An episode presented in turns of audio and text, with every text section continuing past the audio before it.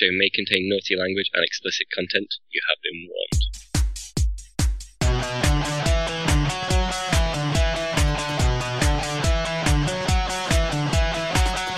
Welcome to Facehammer, an Age of Sigmar podcast.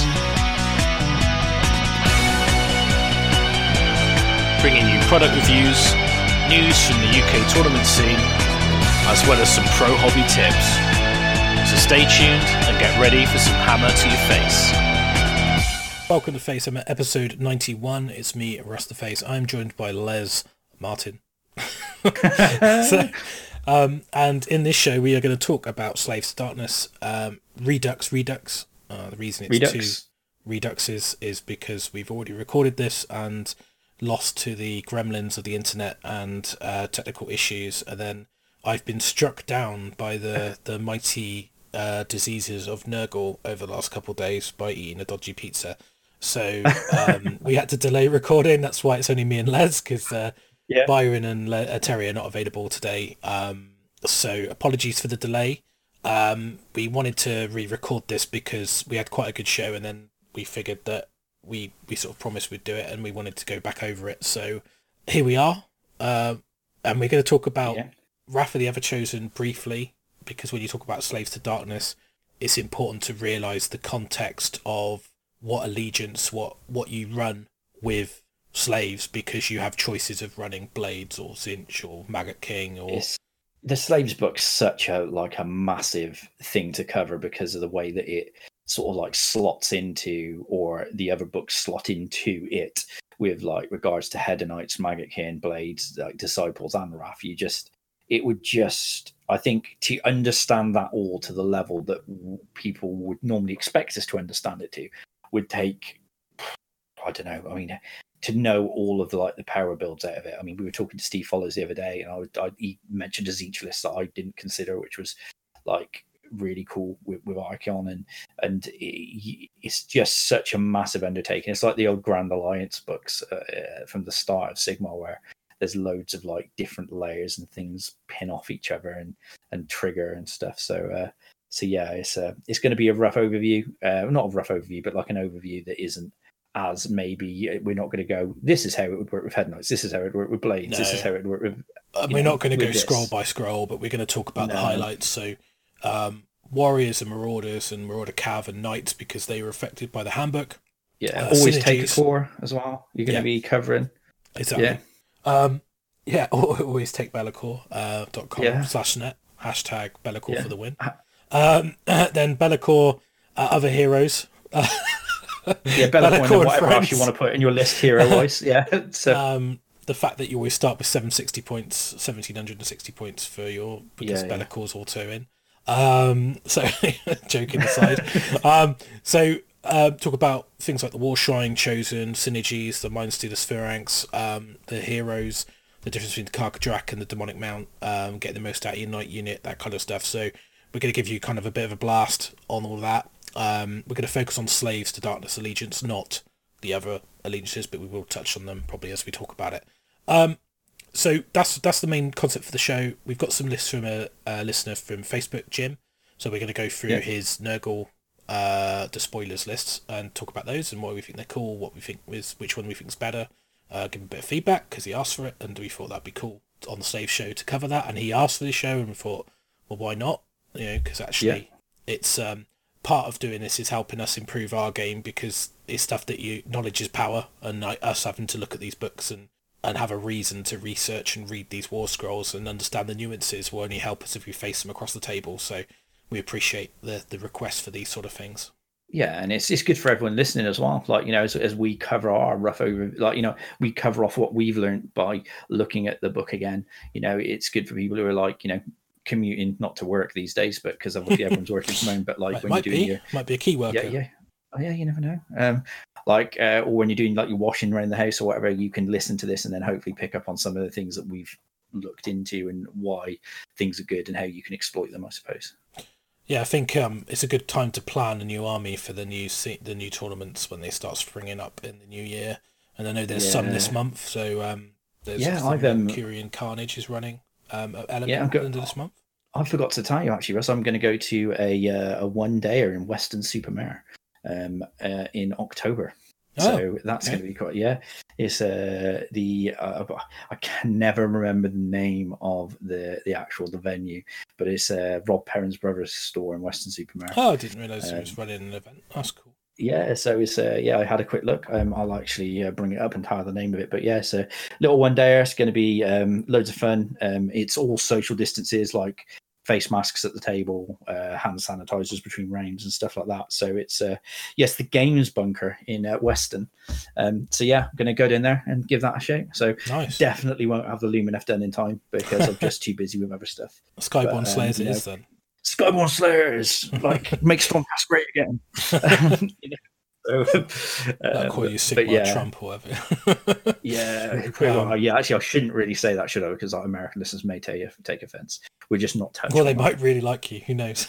Yeah, I, I so, that much. So, sorry, right? it's, um, yeah. So, uh, yeah. So it's we're going to touch on that. Um, but before we get into that, just want to talk a little bit about the Face Hammer dice. They're now they're now in in the store. They're ready. They're dispatchable. Uh, people have already ordered them. Probably have already got them, or they're on the way. Um, so please support us by ordering the cool dice. We've got some photos that Byron took of the stock a little bit, a little bit better. So I'll make some thumbnails and put them up on Twitter. Um, if you yeah, watch so the you YouTube version of this show with the alternative intro when I forgot to record the the podcast intro bit, um, you can actually see pictures of them. Um, yeah, some gems in there about painting as yes, well, which you is. probably won't pick up on. so I thoroughly recommend watching the YouTube video when I'm not being a spaz. Um, I blame I blame the daddy pizza. So uh, yeah, but I mean, even in, in the YouTube video, we don't cover off the the one dayer in Weston, so you know, it's like it's a win-win. gems in both. like, gems in both. yeah, Um, exactly. And uh, we would like to say as well, Lumineth go up for pre-order this weekend. Uh, Yeah. If you like what we do and you want to support us, um, if you click through our website element link, that helps us. Um, massively. it- Uh, you we'll know- be tweeting and like a link to click through as well. Um, you know, I mean, I assume everyone's already, you know, remortgaged, took out a bank loan to be able to buy it all. Because not me, because I hate them. Woo! okay. pretty, pretty savage when you want 40 of those bowmen if the leaked prices are good. So, Just do that list with like um, 80 of them, it'll be fine. well, yeah, I mean, remortgage. 700 pounds on infantry. yeah, but it's, it's, It's not as bad as much. painting them. No, I mean, well, I get to paint someone else's and then get to paint mine, which is Oh, I don't. I've already done that. So, um, yeah, um, I'd say you know if you could help us, fantastic. I know there's a lot of competition Brilliant, for people for the affiliate, and uh, hopefully our our ramp up of content is uh, will help sway you to our our camp. Facehammer Worldwide. I just want to touch on some of the guests we've got coming on that we've got confirmed. We'll be putting out a detailed schedule, but um, just to remind everyone, it's uh, on the uh, 18th, 19th, and 20th of September. Um, we'll start off at 1400, that's 2 o'clock UK time on the Friday. Um, we're going to basically be hanging out on the Friday. There might be some drinking, just warning you now. Um, Okay, uh, but there'll be some interview slots. There'll be us painting. You'll be able to come and chat, ask for hobby advice, um, whatever you want to do, list advice. We're there. Just, you you know, pretty free form, nothing too rigid, but we've got some interviews. So uh, we'll be joined by Richie McCallie uh, from the Just uh, Play uh, series and, and venue and uh, podcast Everything and shop and everything else he's doing. Um, primarily because of uh, he's been through quite an interesting competitive journey. Um, sort of get he's fairly for me he's quite recent to the scene, uh, a couple of years, and obviously he's doing Yeah. quite a lot. And um, just want to get his opinion on uh, taking his game to the next level, getting to the Masters. And I, he's seeking his first podiums and stuff like that, and just talk about the the the approach he has to gaming because it's quite interesting to get that perspective. Um, and a little bit about who he is and that. So he thought it would be an interesting guest to get on. Um, we've got um, James Tinsdale as well, which will be joining us later that day on the Friday. Um, we'll be talking uh, a little bit about Kharadron Overlords as he's been um, method in them and probably talk about his Tzeentch Army quite a bit because he's just Yeah. painted a quite a nice one apart from the rims. Um, Apart from the rims of the base, yeah. gold rim. What's that about? Yep. So um, then we've also got Oscar Lars, um, who's commissioned painter that I had the privilege of Awesome painter. yeah, amazing. He won. He won the painting prize at the. Uh, and was it the final or one of the heats? I don't know, but um, Uh, it's the one that I didn't go to because I I don't think I went to that one. was So it the final because you didn't qualify? Not kidding. I was like, I was like, what the You're fuck? Got you. No. Yeah. Um, No, no, I, was- I was so- at the final. uh, yeah, Byron like crushed my dreams, didn't he? And I had a pinch nerve in my back, and I was like, "That's it, I'm done. I'm out." a rage quit. No, I'm trying to forget about the, the, the final. To be honest, Laurie Huggett Wall beat me, and like that can't have happened. It must have been a dream. yeah, So- exactly. Let the Yeah. down. Uh, Yeah. But anyway, um, yeah. So I had the privilege of playing Oscar. We had a great game. Uh, played against his lovely Stormcast. Um, want to join, want him to join. He talks about his um, YouTube channel, commission painting, and uh, and playing overseas and things like that. So top bloke. So really pleased he's able to come on, and I know he listens. So uh, hi Oscar, that's great to great that you're going to come on and support us. I love that. Um, Saturday uh, we got paint along, so we're going to paint along our uh, our Knight-Incantor. Cantor? I get it right. Yes, one of the words from Stormcast that sounds the same as everything else. Come at me, bro. Yeah. I'm going to convert mine into a Tzeentch sorcerer. It's decided. I'm gonna I'm gonna. I'm just gonna. up. I've had like all of these amazing plans of like I'm going to do Just out the box, uh, right? slaves to darkness one. I'm just going to do it. Out of the box. Yeah. I'm going to do it out of the box. And it's going to be a what's the black guys? What are they called? Uh, the the Anvils of Heldenhammer. Yeah, the best. yeah. one. I'm going to do Anvils of Heldenhammer because like, I absolutely love painting that like that heavy metal black like through Incubi, Yeah. Thunderhawk. I've done so much of that recently. I want to change. I really like Yeah, the like- um, Astral Templars because that burgundy is so nice. Oh yeah, yeah, yeah. and that'd be really Tyler nice did, with the um, new the new paint. Tyler did a contrast version, didn't he, of it as Mm. well? Yeah. which was quite interesting. Like you could do like that's the one with the the book with the bear eater guy in it, isn't it? Like the I can't remember it. Like Yes. Kieran Harper keeps bumping his gums about it, Yeah, so saying the, he's really good. Yeah, they're, they're quite. There's some of the early novels have got Astral Templars featuring quite heavily, and they're quite fun because Yeah. they're kind of a bit like woodsman slash like Mm. mad hunters. Um, so it's quite cool.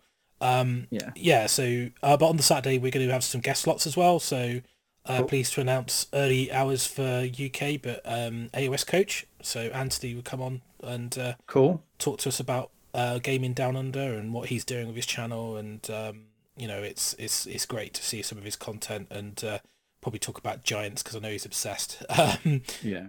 And um, And beard. Maybe I can get some beard, tips. beard from him, tips you, you could do with yeah. some beard tips so uh, he certainly does have an impressive beard so uh, Definitely. um, Darren Watson, um, master of master of mayhem himself, will come on to talk about um, lists and uh, a little bit more about his kind of um, his kind of mission that he's on in terms of improving people and and then uh, Sean Clark will come on and talk about some, uh, some gaming from the US of A. Um, Yeah.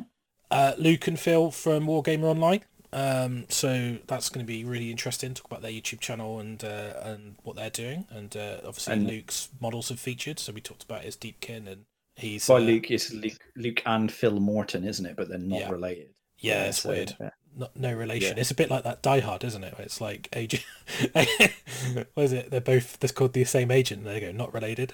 We're going to get a soundbite of that, I think. Um, I know.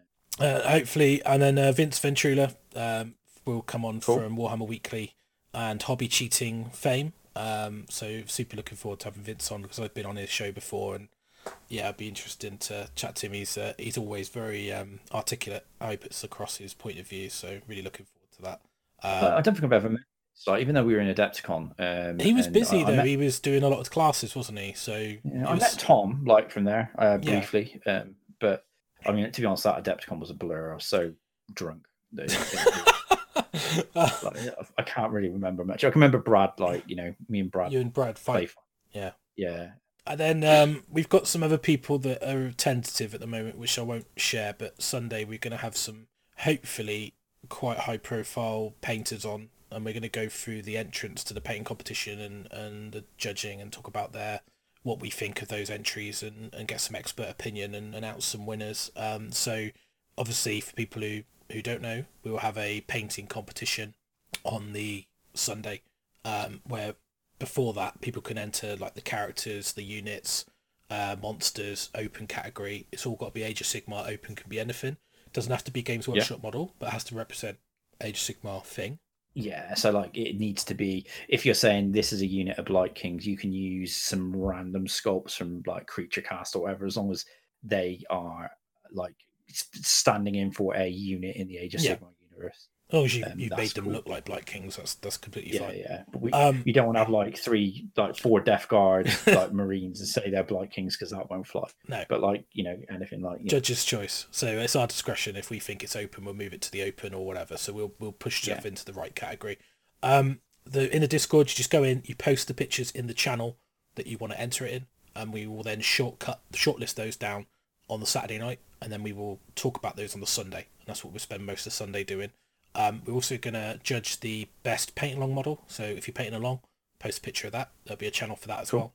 Um, we're also gonna um, do best army entries. So if you've got a army or display board, uh, two thousand point Age of Sigmar army that you would take to the event to compete, pictures of that, stick that in the army entry. We'll judge that as well. So there will be prizes. More details on that later. Um, hopefully we can get some partnership. We're going with Artis Opus. Um, we've been doing quite a lot with with them with uh, YouTube um, and um, through Element obviously, and also from ourselves. So there'll be some goodies to give away, some swag. So um, hopefully uh, that's some incentive. But hopefully the main incentive is to have your models featured, and we will talk about them on a show which will go up on YouTube as well.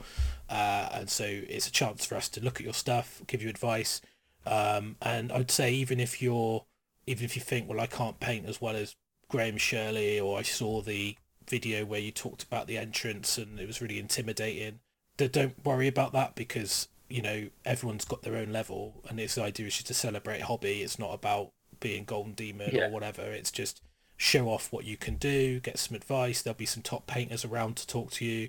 Uh, we'll be there to talk to you. So if you want some color choice advice, shading advice, that's what we're there for. So um, just just enter. Just you know, it'd be great to see whatever whatever's hobby's like. It's not a it's not a shame thing.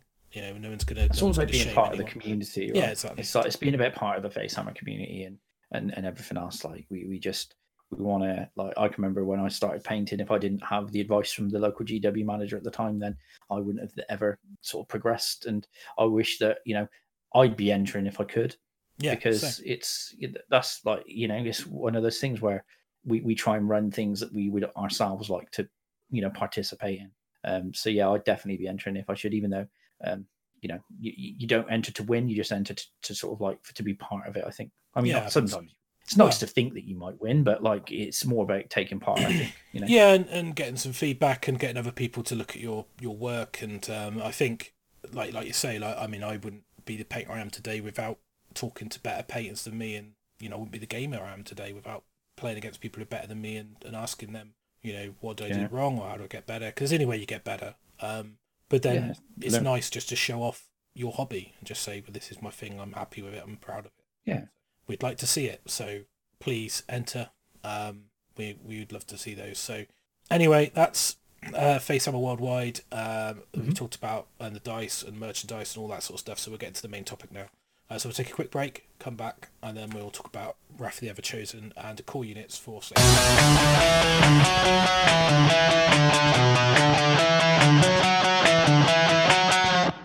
And we are back from the break. So I think probably precursor this bit with when you when you decide to collect slaves to darkness, you have a choice, don't you, of which allegiance do you Yeah. actually use?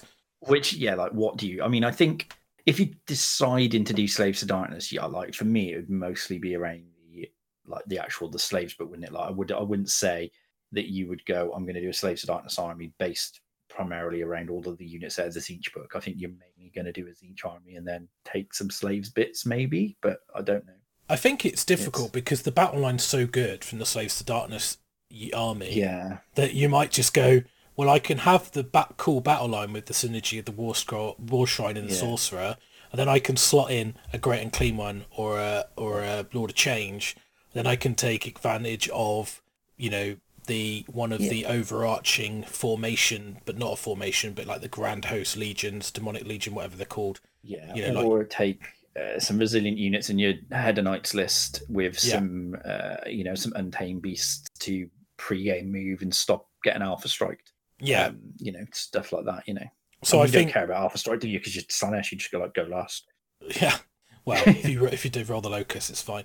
yeah, um, yeah. But I, I think the like when you when you look at slaves, you you kind of got to think about is that the right allegiance, and then within slaves, you've also got your your kind of the different flavors of Slaves to Darkness. So you've got your The despoilers, your damned Cabalists. legions, aren't they? Yeah. Yeah, so you you've got that, but um, I think what we should probably touch on when we get out this thing is Yeah, this book, Wrath of the Ever Chosen, which is upside down. Cool. But um, because this is the um, book that has added a layer on top of your non-slaves to darkness armies.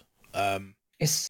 I've asked like, a lot of people. I mean, I know we covered it in the show that we never released because you know reasons. But like, I know that a lot of people are, are sort of like trying to understand how that Wrath of the Ever Chosen book works with within the Slave to Darkness book, and it, like it, it is like it's an add-on essentially. It doesn't replace unless it says so with the the the allegiances or not the allegiances like the hosts within that Wrath of the Ever Chosen book, right? Is it the Knights of the Hollow Crown? That's an actual allegiance within itself, isn't it? the Knights of the Empty like Throne, yeah. yeah, that's it. And then Munificent Wanderers isn't actually an allegiance, is it? That's just like a, a level that you would then slot onto your maggot kin Yeah. or your slaves. So yeah. they're like the the storm hosts, or the, Yeah, like the Reapers like- of Vengeance for Khorne type type things. yeah, like Hammers of Sigmar, Celestial Vindicators, Yeah. uh, Ha- Anvils, yeah. So that's if you've Um, got like Khorne, Tzeentch, Nurgle, or Slaanesh allegiance, you could use. to say right, they're not going to be. Slaanesh is a bit weird because you're still invaders, but then you're also a lurid Yeah. host, or you're also. And Maggotkin never had them anyway, so it gives you another layer.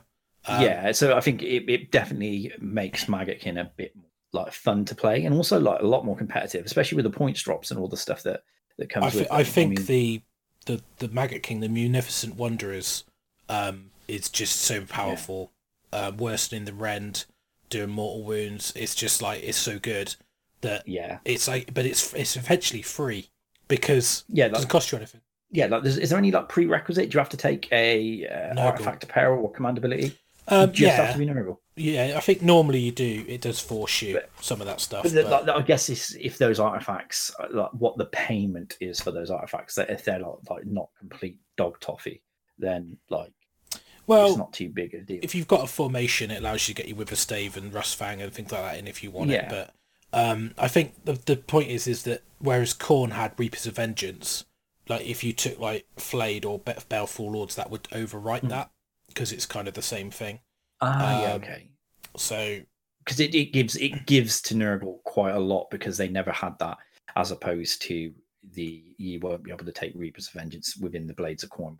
Um, yeah, so like I can see why it's it's give that buff to the Nurgle Maggotkin book. I mean, like to be honest, like if you're taking Nurgle even in like uh, if you're taking like Nurgle Maggotkin, like why are you not taking Magnificent Ones? It just makes. I mean, look at Terra's list. It makes Terra's list like probably.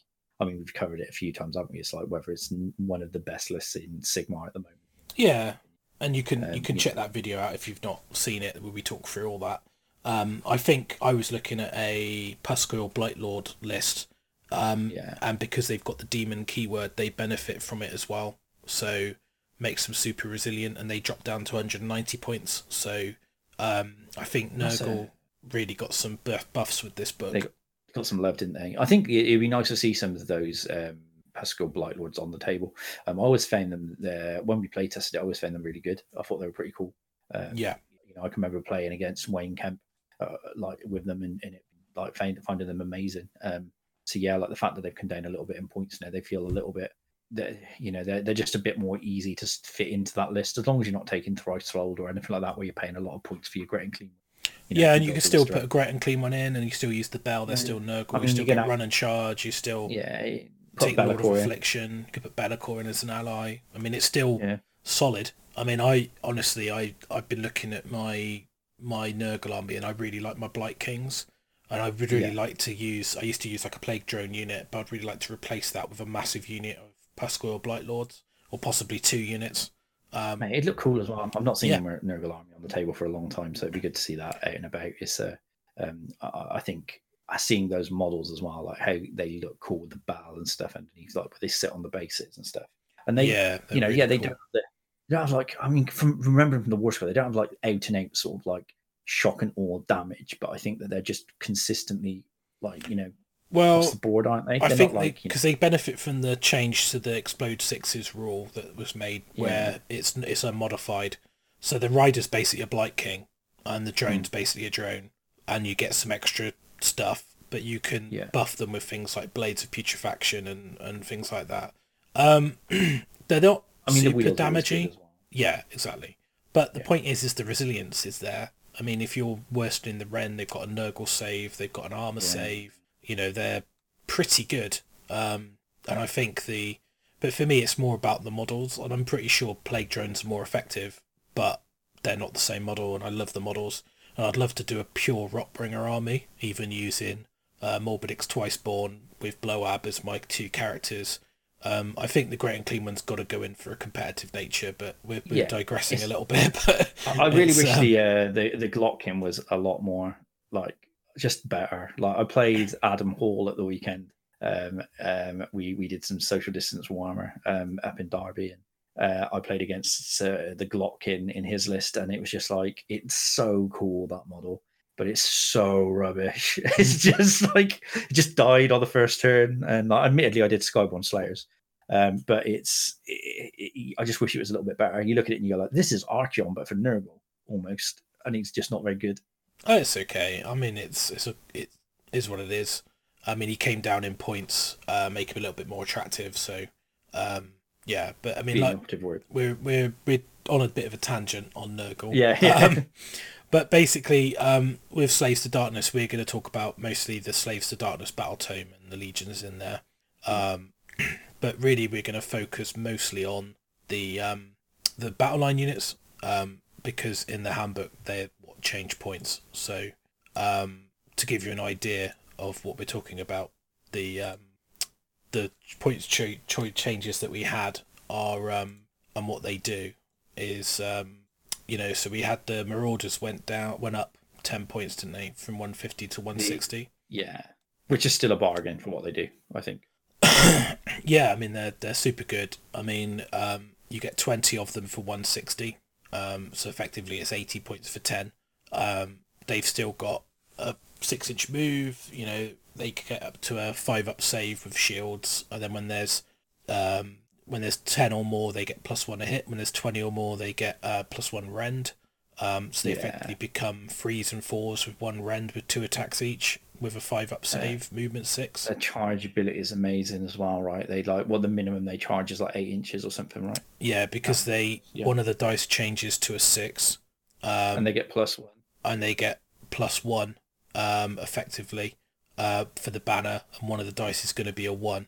So because it says um, for the drummer, add one to run and charge rolls, so that gives you that one. And then it goes Yeah. when you make a charge roll, change the lowest dice roll to a six. So if the roll is a double, change one of the dice to a six. If you roll a double one, you change one of the ones to a six, add one, that's seven, plus one for the musician, that's Yeah. eight. So it's an eight inch minimum charge if you roll a double one on 2d6. So their charge is, is, is pretty reliably going to be sort of eight, nine, ten inches regularly. Yeah. So it that's massive. Um, uh, just for getting across the board, really. I mean, their their movement six as well, so that makes their threat Yeah. range pretty scary.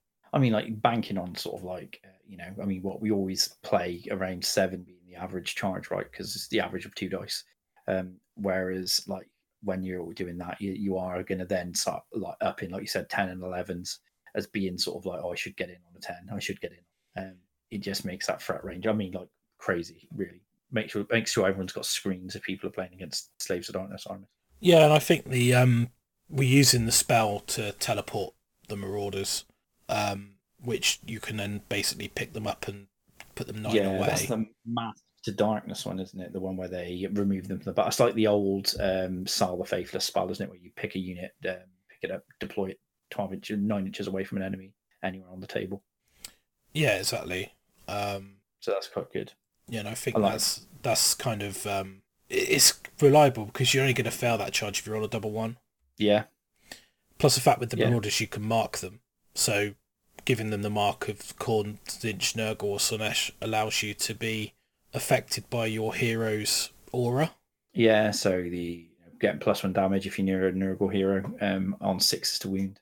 Um, you know, the same. I can't remember. Khorne's an additional. Plus Uh, one a hit, you roll ones to hit. Yeah, like Yeah, I can't remember. I know it was a it was it was a rain that I um, I haven't got it on the page in front of me, but yeah, I think the Nurgle and the Khorne ones are really good. Um, I think the the Slaanesh one's more charge based. So I, I think it's really immune to battle shock, Slaanesh.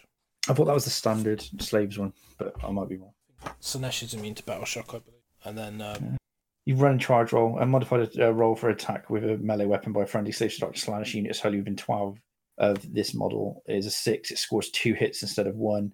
Uh, in addition, uh, if this model is the general, you can re-roll run and charge rolls for slaves units. or maybe I'm Uh, thinking of the demon prince. Undivided. Uh, and undivided is six up mortal wound negation on the undivided for the auras of chaos. Okay. Uh, Uh, and Khorne's re-roll hit rolls of one, and then uh, add one to wound rolls if you're in range of uh, the general. oh, it's the war shrine. That's what I'm getting confused. Yeah. So, um, so yeah, so they obviously get benefit if you're in the Slaves of Darkness Allegiance. That unit that's 160 points for 20 models, which effectively could be buffed by a war shrine, could be buffed by your aura, um, is pretty Yeah. fast. Recharges really reliably at long range.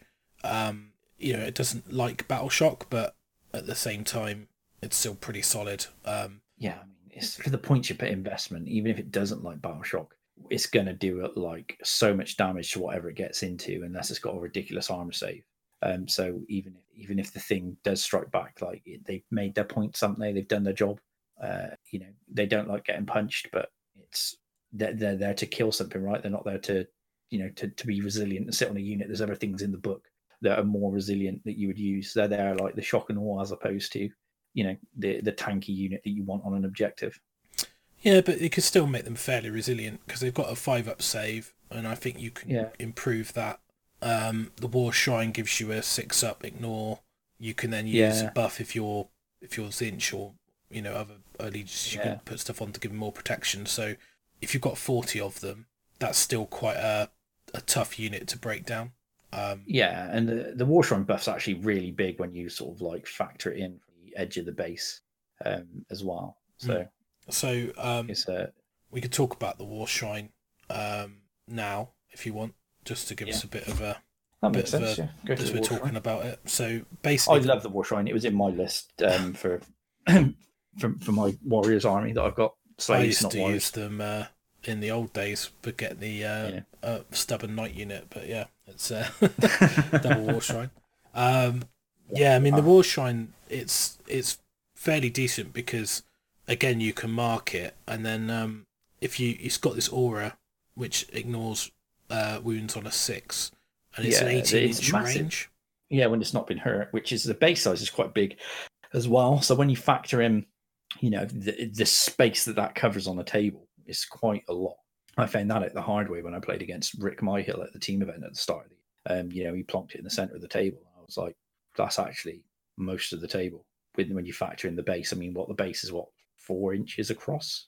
It's a 120 90 chariot base, I believe. It's, the, Yeah, it's pretty big. I can't remember. So Yeah. it's probably about four four by three. Yeah, I mean, even then, like you're thinking, what a 24 inch. So it's going to be 24 inch bubble, like across this 48 inches, massive, right? Yeah, it's it's a, it's eight when eighteen inches either side, so it's uh it's it's basically forty inches. So from the Yeah. the base, yeah, it's it's pretty good. Um, I think that the um the it also has the ability on a prayer that on a free up you give a buff to a unit, so Yeah. you can re-roll hit rolls um for Khorne uh for Tzeentch. Um, you can ignore spells or end the spells on a four plus. Uh, for Nurgle, add one to save rolls, which is massive. Um, Yeah. and Slaanesh is the battle shot, which is where I was uh, confused. And then undivided is reroll charge rolls. Not like we'll just need any help with that. No. Um, so it's a pretty decent buff. If you've got 40 Marauders and Nurgle and you put a plus one save, they've suddenly got a four up save and a six up And they- ignore because they're Yeah, 'cause they have of to- protection. Because they have to wholly be within 18 to actually benefit from the prayer anyway. So they, they will then be in the range of the protection as long as you don't run them off out of it, um, Mhm. which is good. I think the one that screams to me um, is the the Nurgle one. I think that like stands out a mile. Um, just being able to get like a three up plus one armor save is brilliant. Um, I do think there's a lot of legs in the, the sort of like I, I refer it like the Nulsidian icon then for the um, for the Fyreslayers. You just get that on as each unit Yeah. which is really good, which is the four plus ignore. Um, you know, if you're playing against magic heavy armies out there, which um, you know we haven't seen the prevalence of it yet, but I think stuff like Seraphon, Lumineth Realm-lords, I think there's a lot of legs in that as well. It's a shame that it's only one unit that you can do it with, um, and you, they can only benefit once. yeah, and the ignore saves only mortal slaves to darkness units, um, but it's Yeah. still valid, and it's only mortal slaves to dark units for the prayer, so you can't do it Yeah. to like a Lord of Change or a Great Unclean one, or you know plague bearers. But if you've slotted marauders or warriors into your Tzeentch or Nurgle army, Knights, yeah, or knights, then um, having a war shrine is a great way to make that unit way more survivable or do more damage.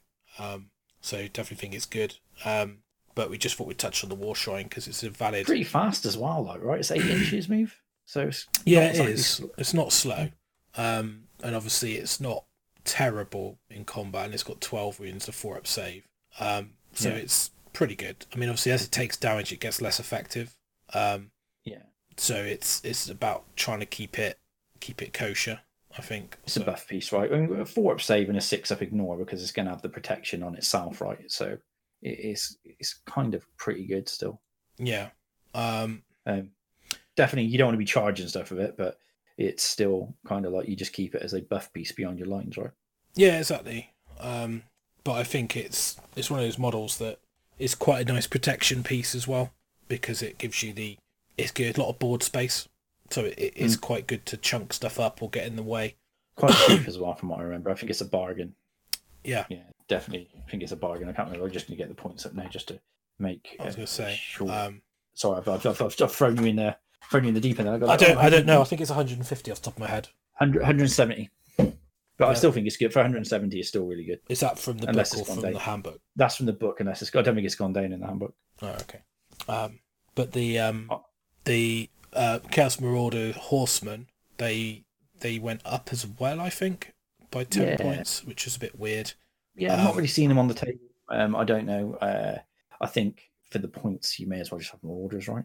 'Cause Yeah, Bodies. I think because you only get five, don't you? So Yeah, I mean they're a bit faster, but like I think for me it'd be uh, if I was going to put Marauders or like try and get bodies in my list. That'd be the that's the primary thing with the Slaves of Darkness book. From the like the times that I was writing lists of it is that you are very light of bodies on the ground unless you take that Marauder. Like you know you go down the Marauder route, um, you know which is one of the one of the reasons that I didn't go down that route is because I'm not a big fan of the Marauder models and I didn't fancy converting them. Um, but which is you know the the aesthetic of a model like hampering its effectiveness.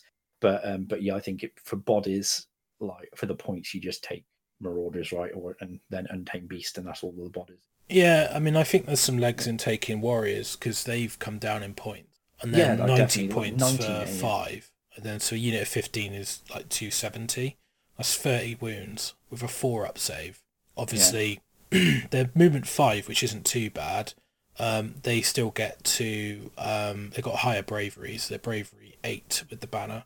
Um, but obviously, because they've got more wounds, they're less susceptible to blowing up for battle shock because you need to do two wounds to lose a model rather than one wound lose one model. Super tanky as well, aren't they? Like even without like the War Shrine buffs, the fact that they've got like a rerollable armor save, isn't it? If they've got more than so many in the unit, Ten. yeah, 10 than models. Yeah. So you, you get yourself sort of like, I mean, twenty of those seem like a bargain at ninety points. Um, you know, Well, ninety points for five, so fi- yeah, yeah, ninety points for five. it's three hundred and sixty points for twenty. 360 points backed up with a war shrine's pretty tanky, right? For them, you mark them Nurgle, they're going to get on a three up, you know, three up rerollable armor save I think- six up ignore. Yeah, and they've got a five up mortal wound save from their shields. If you, if you take shields, which I think you always do, I think I would run them in 15s. I think I think that's enough. Like Yeah. that's enough wounds and enough damage that has to go through before you lose your rerolls. Um, but I think Yeah. they're a solid unit. Obviously, freeze and freeze, two attacks each. They got no rend, but still solid. And mate, to be honest, like you look at that war scroll versus a Liberator war scroll, and yeah, they've not got the special weapons um, that a Liberator has, you know, with access to the Grand Hammers and the Grand Swords. But the, you know, rerollable armor save for unit of 10, um, as opposed to rerolling ones on your shields. Yeah, and also probably you've mark got the marks, and you've got all the buffs you get from your heroes and your war shrine and everything else that buffs based on your marks of chaos. Yeah. So I think they're Um, like better, better Liberators, to be honest. yeah, I think if I was running a slaves army, I'd probably want a forty marauders and a fifteen chaos warrior unit as two on my battle line, Yeah. uh, just because they offered slightly different things. Um, the Marauders are more of a glass cannon, and the Chaos Warriors are more tanky. So I think they're kind of a better unit to be your anvil, and then the Marauders can obviously act as a little bit of a anvil, but also as a as a hammer, and they've got the speed to get people off objectives. So Plus would- the you know with the deploy spell like you know the teleport spell you can get them to be yeah, if you really want an alpha strike. I mean, I, you know, I know you're relying on a seven to cast spell going off for it to work, but I- I, I do think that you know if you've got that opportunity for the alpha strike and someone's deployed badly, then you've got that massive unit that can go in and do it as well. I think you always put it in the army because your opponent's got to think, what if you roll the seven? If you don't, Yeah. if you don't have the the spell, what's it called? The Uh, Whispers of Chaos, I think, is the teleport spell. so if you don't have the spell that allows you to move your, Mask of Darkness. Whispers of Chaos is I was gonna say I didn't think it was that, but yeah. Whispers of Chaos is the um, uh, if you take a mortal wound, then the unit can't move. Right. If you kill a model, you know that one. So um, yeah, I'll get there eventually. that's fine. So if you, you said it was Mask of Darkness, you said it was called. Mask of Darkness, yeah. Yeah. Whispers is the other one, yeah. So if you cast like if you have a wizard with that spell, then your opponent has got to deploy or think, what if what if you get it? Can you go behind Yeah. me? Can you go at the side? Can you get a charge on a key piece? If you don't have it, then they don't need to worry about it. So you you might as well have that as an option and and your opponent then has to worry about it. And if you don't roll it, you don't you don't put your whole battle plan around it because at the end of the day if you don't roll it it doesn't matter because you Yeah. you just it's a Brucey bonus, you know? And uh, most people are also going to deploy weird, aren't they? Like you said, they're Yeah. going to be like, right, I have to deploy in a way to protect myself because if this spell goes off, it could be game over turn one. So I need to basically like bunker up, uh, put screens out, or you know, refused flank, or or do something like that, so that it then you know to protect from it just in case it does go off. That was one of the things I always used to love doing with Stormcast when I deploy most of the units off the table, and it'd be like, right, your turn to deploy, and they'd be like, well, they'd always deploy a bit weird, and then you give the turn away, and if they couldn't bounce off the table, it's letting your opponent almost convince themselves into doing something stupid. They're like, oh well, I'll bunker up, and then you go, cool, I'm not going to teleport and just move on to the objectives.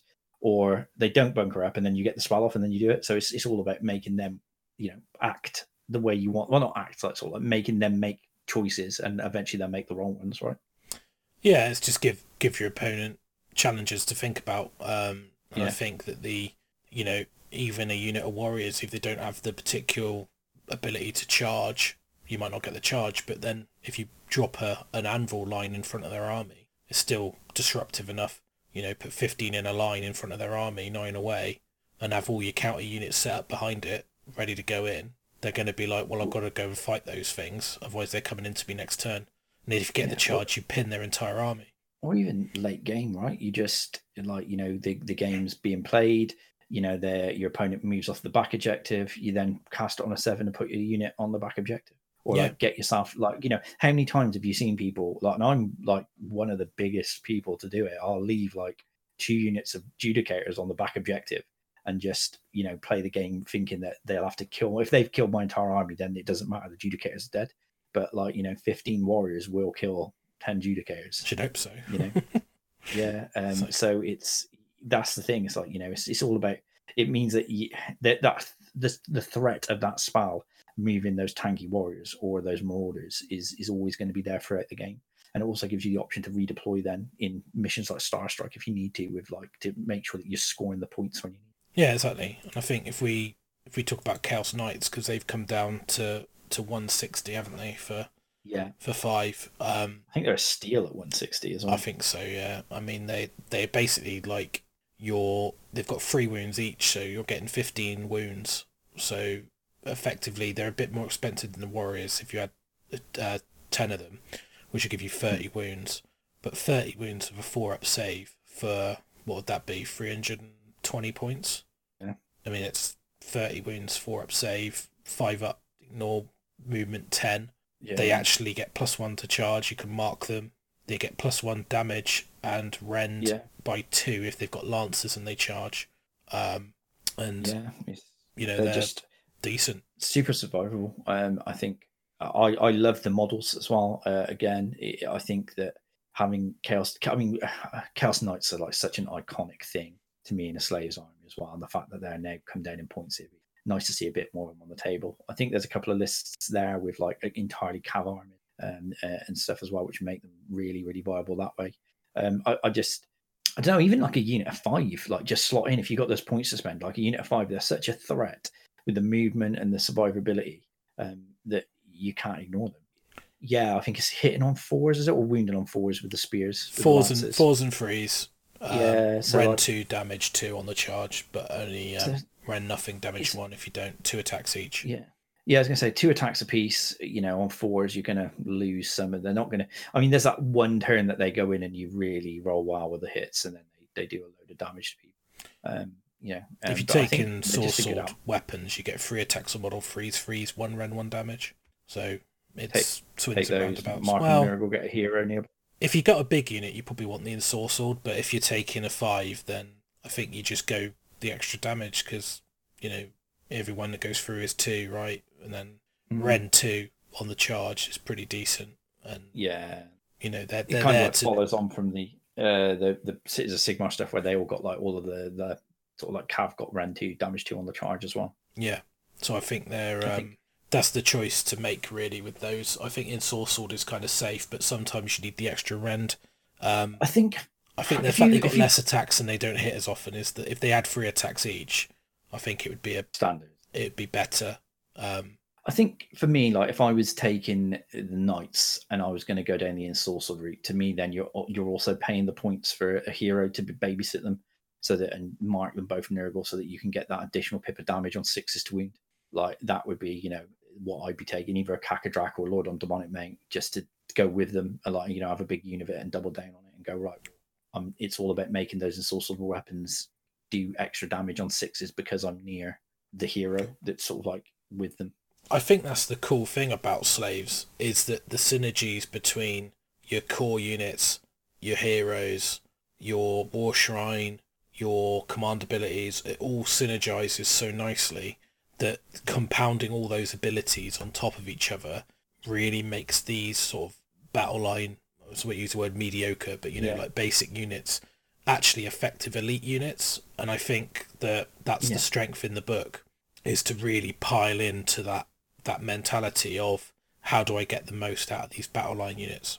yeah how do they how do they how do they interplay with each other and what do it's it's kind of like it's almost like a puzzle isn't it trying to get it all to line up with making sure that you're in range and stuff like that and i think that one of the things that i found when i was playing with slaves uh you know i I started a slaves army. I was going to run a slaves army. It was all about making sure that you were in range and knowing what each rule did and the interplay between the two. And then it really got the best out of those units. But also, it sort of like rewarded solid play. So you needed to make sure that you understood where everything was and how it affected each other. But if you, when you start playing it, if you're not, you know, it's very easy to be, oh, I'm outside of 18, which means that that buff doesn't work, which means I can't get the aura to work, which means I can't do that. And then that sort of the the combination that you've played or like you planned for in your list design then doesn't work. So I think it, it definitely rewards, you know, playing the army quite a lot instead of just it's not one of these arms. You know, like when a book comes out, you go, that is a really good list. That is how I play with it. That's how I win games. I think Slaves isn't like that. I think, you know, there's a couple of key bits that I think are also includes that we'll get to it as well, which we touched on at the start with Be'lakor. But um, I, I think that it just rewards lots of games and solid, you know, a solid understanding and knowing what how what and how things work together. Yeah, exactly. And I think that the it, it's the best thing about the book. And I think like when we're talking about the knights with the lances, and you kind of think, well, if I was taking Khorne, I'd probably want lances because you get plus one Yeah. to reroll ones to hit, um, Plus one and you get plus one to wound. And If then ranger, if you've got the war shrine, you can re-roll hits. So you mitigate that that effect of oh I've I've not got that. But then if you're playing Khorne, there's so many ways to buff attacks. Yeah, So- because you just put in like a secretor in there, right, and just buff his Well, if you attacks up. play Blades of attacks. Khorne, you go, well, I'll take a Chaos Knight unit and I'll take, you know, so there's, you know, I'll take the War Shrine, it gives me rerolls to hits, and I could buff the attacks. So Yeah. you can you can put them in a Blades army, and you've got a mobile defensive unit that actually on the charge does a ton of damage. And the thing that Blades suffer is lack of rend, suddenly you've got a unit that's rend two on the charge. Plus, Yeah. you can, I think you can whip them because I think they're mortal. Yeah, Um, so I think they're whippable. So I'd have to double check that. So you get plus three to the charge, plus one for the the. the knights that'd be Yeah, yeah. so I know they're mortal, but it's whether or not the Bloodstoker's got their can can do it. can, not, can yeah. whip them. It- yeah, I'd have to double check it. But if you can, then that's plus four. Um, Yeah. But it's just like it, I think what's really nice about the slaves book is even if you don't play slaves, there's things in there for you. If you play another Chaos Allegiance, Yeah, I'm actually really surprised that we've not seen a you know Chaos Knights on the table in a corner. Um, you know, for that very reason. And there's a there's a like I mean, even there's a there's a fancy one drop um, for Khorne in this book that could be an all mounted knight list. Yeah, well. which would be Um, cool, and it's kind of harkens back to the old school days of Chaos Knights ruling the roost of the seventh edition, sixth edition. Your five Chaos Knights going in with their their hand weapons like that, you know, just Yeah. going in and Stand being up, yeah. awesome. Chosen, chosen knights, which is I Yeah, think I is wish the- there was a chosen knight unit to be honest, because I know you Yeah. got chosen on foot. It'd be amazing to have chosen on on horseback. I suppose that that's the Vanguard almost, right? Well, they're kind of a bit better than they're a step up, aren't they? I think it'd be Yeah. nice to have that Like level. knight options. Yeah. Yeah, the So you up. could, if a mounted army, you could have Varangard chosen and normal, and then Marauder horse and Yeah. dogs. because then you Because no, you kind of dogs. got the yeah, yeah, yeah Chaos Warhound. Chaos War. Yeah, it's like I know I'm going to be a Chaos Lord, like swanning about with my 15 Mate, dogs as my core infantry troop. Yeah, all right. Um, so, but I think the um, the Lord on Demonic Mount and the Karkadrak buff the knights really well, don't they, with their Yeah. command ability? I'm not sure if we're going to cover those, but We will. I think I think we'll talk about them when we talk out onto the heroes. Yeah. Um, But um, and the same with the sorcerer and stuff like that. But um, basically, from the handbook changes, the knights and the warriors have gone up in stock because they come down in points. Um, if I was running slaves, I would love to run a unit. I'd love to run, and this is mainly because it looks good. Forty marauders, fifteen warriors, and ten knights. Because I think as your battle line, that makes you have a really nice looking army. yeah. how many points do you have left with that? Uh, Not much. quite a bit, I think, because it's not. It's, it sounds like a lot, but I've still So, think you got like so points. 1760. So 1760 What? Because you've got Yeah. um because you've got because you've got Be'lakor. Always Yeah. take a core. So let's say the list. um and then let's say you take the Warriors is what two seventy, the Marauders is what three twenty, and the Knights is Yeah. three twenty. Uh, eight hundred and fifty points left. And you said What, what? and we've always, we've always take a core as well. Yeah. Wow, that's actually quite a lot. Well, you think That's- about it's 320, 320, 270. It's less. so it's- 170, 170 for the war shrine. Yeah, so 170 for War Shrine, 270 for the Warriors, 320 for the Marauders, 320 for the Knights. Um, yeah, It's 1080. So you've got, and then you take, always take a core, right? yeah. So it's 1320. So, Still got your- quite a lot of play, haven't you? yeah. And so I think, you know, you could have a Yeah. Chaos Sorcerer, aren't you? Chaos- 110. It's 120. Yeah, 110. Then you're probably going to take he's a Karkadrak or a dude on Demonic Mount. Was he 200? Yeah. So, but I mean, Right in your list now, Rush. You're going to be collecting this. don't, don't get me started. um, Mate, But- it's really cheap as well now because you can get like the start collecting box and sell those Karkadraks online and just. I do, I do like the all the models. new don't get me fits. wrong. I have been tempted, um, but I mean, if you think about it, it's it's a lot of wounds. I mean, like if you take Yeah. you've your your knight un if you combine just your core, just those three Hmm. core units, that's what a hundred wounds Yeah. before you get into your army. to, quite resilient to mortal wounds as well because of the knights and the shields from the, the Yeah. warriors. I mean, yeah, the marauders aren't, but but, But if you still got a war some- shrine, they got a six up then. Yeah. That's everything's got a save. Um, and the war shrine, of course, makes the the warriors and knights have a six up ignore normal wounds. Hmm. You know, and if you went if you wanted super defensive grind, you go Tzeentch, wouldn't you? And then you know that opens Yeah. up some options for your allies. Um, I think I think you could really I think that is a solid core. Like I mean, you don't need Yeah. to run all of that, but it's a nice it's a nice well rounded balance of stuff, isn't it? Yeah, quite fast as well, maneuverable. You know, I, I think you could. That list seems like there could be quite a lot to it. You know, when you get some extra little bits uh, around the edges to just sort of like allow you to be a bit like you know some untamed beasts to stop the, you know, for the pre-game move, some stuff like that. They're only 70, 70 points for nine, I think. Yeah, Um, and they're cool. so you they know, you cool definitely as well. got like the They look cool as well. yeah, and they they fit like you know into the that whole. I mean, yeah, that's not bad, not a bad idea. I mean, I don't know how, how good it'd be. If you see on on paper, it seems like it'd be quite a bit of a nightmare to deal with. Quite a lot of damage. I think there. it would look Putting cool. lot- I mean, Yeah, I, get a Khorne demon prince in as well for his Yeah, for well- his command ability. Yeah, yeah, I think the, the Khorne Demon Prince is a bit of a standout, isn't he? So, yeah. um, but Get I think I think like the whole the whole army, it would it wouldn't be like I don't think it would be groundbreaking, but I think you don't really need to delve into the into the elite stuff. I think what you do is you just chunk out your core, and then everything Yeah. else in the army is there to support those units. Hmm. So you just go, well, that's- what else can I put in that's going to in fact make those units better? And the characters are pretty choppy, so they can come in and Yeah. help out. And um, I always find the Karkadrak really good. In uh, I love just, the uh, like the yeah the mo- and also he's quite punchy as well. Like you know when you you look at what you can do. I mean, I maybe I mean I love the Chaos Lord. I wish he could get about a bit more so that you could use his go again command ability on like you know the Chaos Knights so get to fight again. But it's uh, I think he'd be too slow in that list to be able to get across the table and be able to be in range, which is a bit frustrating. Um, it depends. I but mean, yeah, you be it depends how defensive you play. If you play round the anvil and you hold the knights back in reserve, a bit like a classic classic war. You know, you have your screen, your, your skirmishers at the front, your solid elite core of phalanx of of warriors, your marauders, which are kind of on the peripheral, knights on the other peripheral.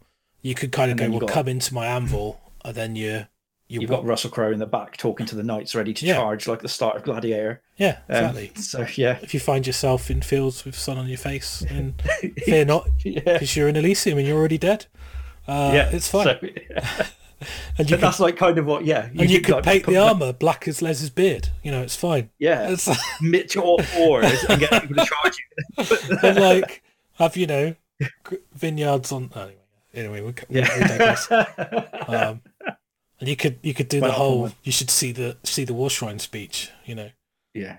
It rises it rises up like a storm. You know, all that. Um, if you, Russ Oliver Stone Yeah. Not Oliver Stone. It's um what's his name in it? oh, I should see the Colosseum Maximus. Amazing. I love it. Oh. This, this is an army just waiting to be done. I think the army would look super good in FaceHammer colours as well. Uh, black, black, black, white, and blue. It'd look amazing. Yeah, mostly black. Mostly black.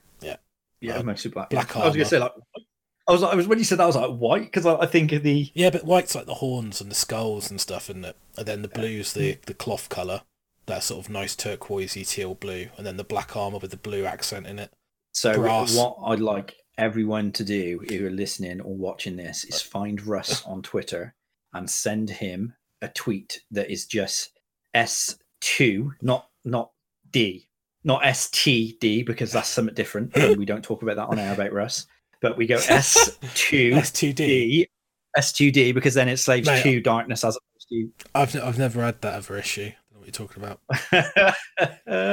but yeah, like because he's talking himself into it, you can hear it in his voice. He's getting all excited. If you watch the YouTube video, you can see like the gleam in his eye. If you want to send me a start collecting slaves box, I'll paint it. So, you know, I'm I'm I'm out there. If you buy if you buy it, I will I will I will build it and Yeah, paint like it. Field of Dreams. It yeah, it's like Exactly. if they It's like it, Wayne's you'll, World, it? you'll play it. yeah, I was going to go with the Wayne's World rather than Field of Dreams. Yeah. but yeah, I mean, that's Kevin where they got Costner, it from. classic. This is not the Face Facehammer movie review, by the No. way. We're just yeah. Come into an alternative channel. Anyway, um, we've talked enough about this. I think this this bit will wrap up all the core units and and the sort of the allegiance and stuff like that. I think we could talk about the spoilers and Cabalists and that, but we talk about that a lot in the other show. So I'd say check that show out, which is available through the RSS feed, and we'll try and launch that onto uh, YouTube as well. Uh, there won't be any video of us talking because it was recorded a long time ago, but we'll put up a graphic or something so you can listen to it through the YouTube. Be a picture platform. of Be'lakor because we don't cover Be'lakor that much in it, so it would just be a picture of Be'lakor to remind you to take it. Yeah, just take it. Uh, we'll be back in a minute with uh, another section talking about all the heroes in Slaves to Darkness. Facehammer is sponsored by Element Games. So for great customer service, all the latest Age of Sigmar releases at 20% off, and all your hobby needs, go to www.elementgames.co.uk. To support us directly, click through the banner on our website and let them know that you came from us.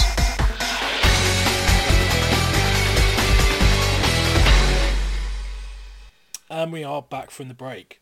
Cool. So let's talk about the big boys, the heroes, and Be'lakor. and Be'lakor, yeah. It's like, do you want to start with Be'lakor and just get him out of the way, or should we just tell our listeners to just read the War Scroll? And if you can't see why he's in every list, Um, I think we should talk Warhammer. about Be'lakor first, like because he's that get good. it. Like I, I just don't, I don't see why Yeah. we wouldn't talk about Be'lakor. So, um, uh, I'm okay, to forget about him. this this hate makes him me want to collect that much. chaos to a point, um, because it's just so good. So, He's super little as well, so you can hide behind stuff. So well, that too. But um, I would probably convert one because uh, I do love the Be'lakor model, but it's a little bit small, like you say. I kind of want my would want to look a bit more imposing. So Be'lakor, movement Yeah. twelve, flies eight wounds, four up save, bravery ten, a shadow Mm. form, so ignores modifiers on his save, so that's pretty decent. Um, legit. if you fail a battle shot within 10, d- heal D3 wounds. Um, Yeah. Best best ability on here is uh, the Dark Master. So um, he's obviously I talk about it, he's a wizard. He gets two spells. He also can know a spell from the Little Shades of Dark's Law if you're in that allegiance. Yeah. Um, Enfeeble Foe is his War Scroll spell, which is actually really good. So pick an enemy an 18, subtract one for the wound rolls, um, which honestly, wound rolls is really hard to buff in most armies, and I think this is why daughters are so strong when they get to re-roll wound rolls. But a lot of armies they struggle to get any benefit to wound. Yeah, it's Um, always hit, right? it's always hits, yeah, and Yeah. and that's why Xantos in um, Mortis Praetorians is so good because he buffs the wound roll, um, Hmm. and I think that if you can mess around with wounds, that's just it increases the stock so much easier because there's not much stuff that lets you re-roll wounds, especially now Mystical's changed. Um, Yeah. I think Enfeeble Foe, great spell, awesome spell. Yeah. Um, he's got six attacks as well. Freeze, freeze, rend one damage two. It's not not slouch. He can like clear stuff off objectives. You know, kill small support heroes. Exactly. Um, yeah, And- he's just a bargain for like you know the double cast, double unbind. You know, he's got enfeebling. He's got like the chaos lore is quite good as well. So it's quite. He's just legit. I mean, we haven't even touched on his like the the dark master ability yet, right? Which is the the main reason you take him. No, exactly, and it's basically after setup, uh, but before the first battle round, pick one enemy unit, and then in the battle, at the start of the enemy hero phase, you just say that unit, and then until Yeah. your next hero phase, they have to roll a dice every time they want to do something, which is cast a spell, move, charge, or attack. On a one to four, it can't do it. On a five up, it can do it as normal. So So you one drop Alpha Strike kill Be'lakor, and it still works. yeah, but also even if you go first, you can still activate it on the unit you want to alpha with. Yeah. because So- um, it says the only time, the only thing you can get round it is if units not on the battlefield, you can't pick them.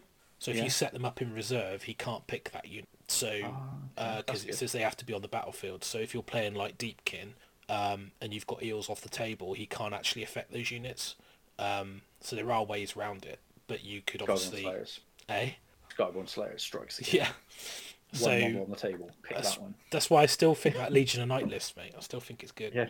Um, Mannfred Legion of Night Skelly Horde. It's there. I'm telling you. Get on it. Watch the video if you haven't. It's awesome. um, I would, if I do say so myself. yeah, yeah. It's, if you like to hear Look, Ash. talking, um, talking himself into an army. don't. I don't. I can't listen to it. If I listen to it, I'll end up collecting it. I put it in the. There's a bundle on Element, and it's under three hundred pounds. I was like, oh, it's such a good army for that. Oh. don't. Why am I doing it? Ah, oh, no, Do better it, call- do it. We were like, you were just talking about doing a Slaves to Darkness army. I reckon, like, like, whenever we talk it. about stuff, you're like, do it like Shia LaBeouf. do it, yeah. do it. Do it. Do it. Um, Send Russ a meme of Shia LaBeouf saying, uh, do it. Please. no. And then just pre make sure you tell him what to do though. So Kharadron Overlords, Slaves to Darkness, Night List, or that skeleton list. You just need to put what he's actually going to do before you send him to do it me. I'm looking at you, Cobra XP. I know you're going to. If someone wants to buy me the army, I'll do it. There you go. I'm just going full only only friends. Uh, buy me Only stuff. No, You- uh, you want to see off topic. Um, Only Friends t-shirt? um, I, I, I tempted. Um, simply only no, sorry. Uh, um, but if you uh, the Dark Master, so awesome ability Yeah. because even if you kill Be'lakor, still use it, right? Still works. Still, does yeah, it. yeah. In the in this day and age, like where you've got super key pieces, like in the game, Kroak, uh, know, Nagash. Berserker units, thrice guard, stuff like that. Just switch them off, Just and but- like and it's in your opponent's hero phase, so you I can like roll the priority and go, "I lost the priority. Oh, I'll shut that unit down now." so yeah, yeah. Or It's it's like, oh, I won the priority. Um, I've, I've I've I've activated it. We've then rolled for priority. I've won it, and I'm going to let you go again. So I double bubble it. So Well, no, because it's um, you do Is it activate it in their turn? hero phase, and it's until your next hero. Yeah, so you Yeah, could, if you win the next hero. priority, you could give the turn. To yeah, you give it away. Yeah, so yeah, they yeah. got like, yeah, like Tetris still ain't doing nothing, mate. Yeah. you know. You like Get have another turn of doing sweet fa. so, Yeah, um, I and I think he's so cool. Like I've always loved this model, and I remember back in a Storm of. Chaos when he came out. I actually painted him for the store when I worked at GW, and um, he's just such a cool model. And I love the fact that there was the law where he he come across the I think that's where the Legion of Chaos Ascendant come from with the Demonic Legion, and he was like the general of the Demonic Legion, and uh, him and Archaon were like but loggerheads about who the true champion of Chaos was, and uh, I can't remember the I think it was Volkmar. He had him on his battle standard, so he basically got Volkmar's body and like Yeah. attached it to his standard, and he's basically in a perpetual agony of death as his battle standard. It was so Volkmar cool. was the reincarnation of Sigmar, right? Volkmar was the big warrior priest on the war altar, Oh right, okay. and then so he, he's the in one of the books, he pulled himself off the banner, and they had Yeah. like Volkmar unchained, and he had like all the chains that he was chained up to in the banner, and he was like an avatar of Sigmar. It was so cool. It was in one of the books. This is before This is like this is when I used to read all the Black Library stuff. So uh, mate. uh, when I had more time, yeah. Oh, So it's just so of cool. I wasn't doing that stuff. Yeah. yeah the storm of chaos was a, a, absolutely amazing um it was kind of it was almost like the, the end times dry run the only issue was is that they did all this cool stuff and then it was like oh we'll keep the story the same if they if they would have evolved the story and that's one of the cool things about aos i think at the moment is the story evolves It- Um, yeah, it, it moves forwards, right? And it's this new thing that GW are doing, which is really cool. Instead of it being like two minutes to midnight, it's now like the clock is ticking. not- closer midnight's closer gone and the world's blown up there's a new Yeah, thing yeah. um and, and, And then we're down this at, like, yes, and the gash is seven awesome. o'clock in the morning. yeah Yeah, it's like yeah, yeah. don't don't feel Be'lakor after midnight. So, Yeah. um, but yeah, Be'lakor super good. Two hundred and forty points of pure win. If you play into It's white. spoilers, even better.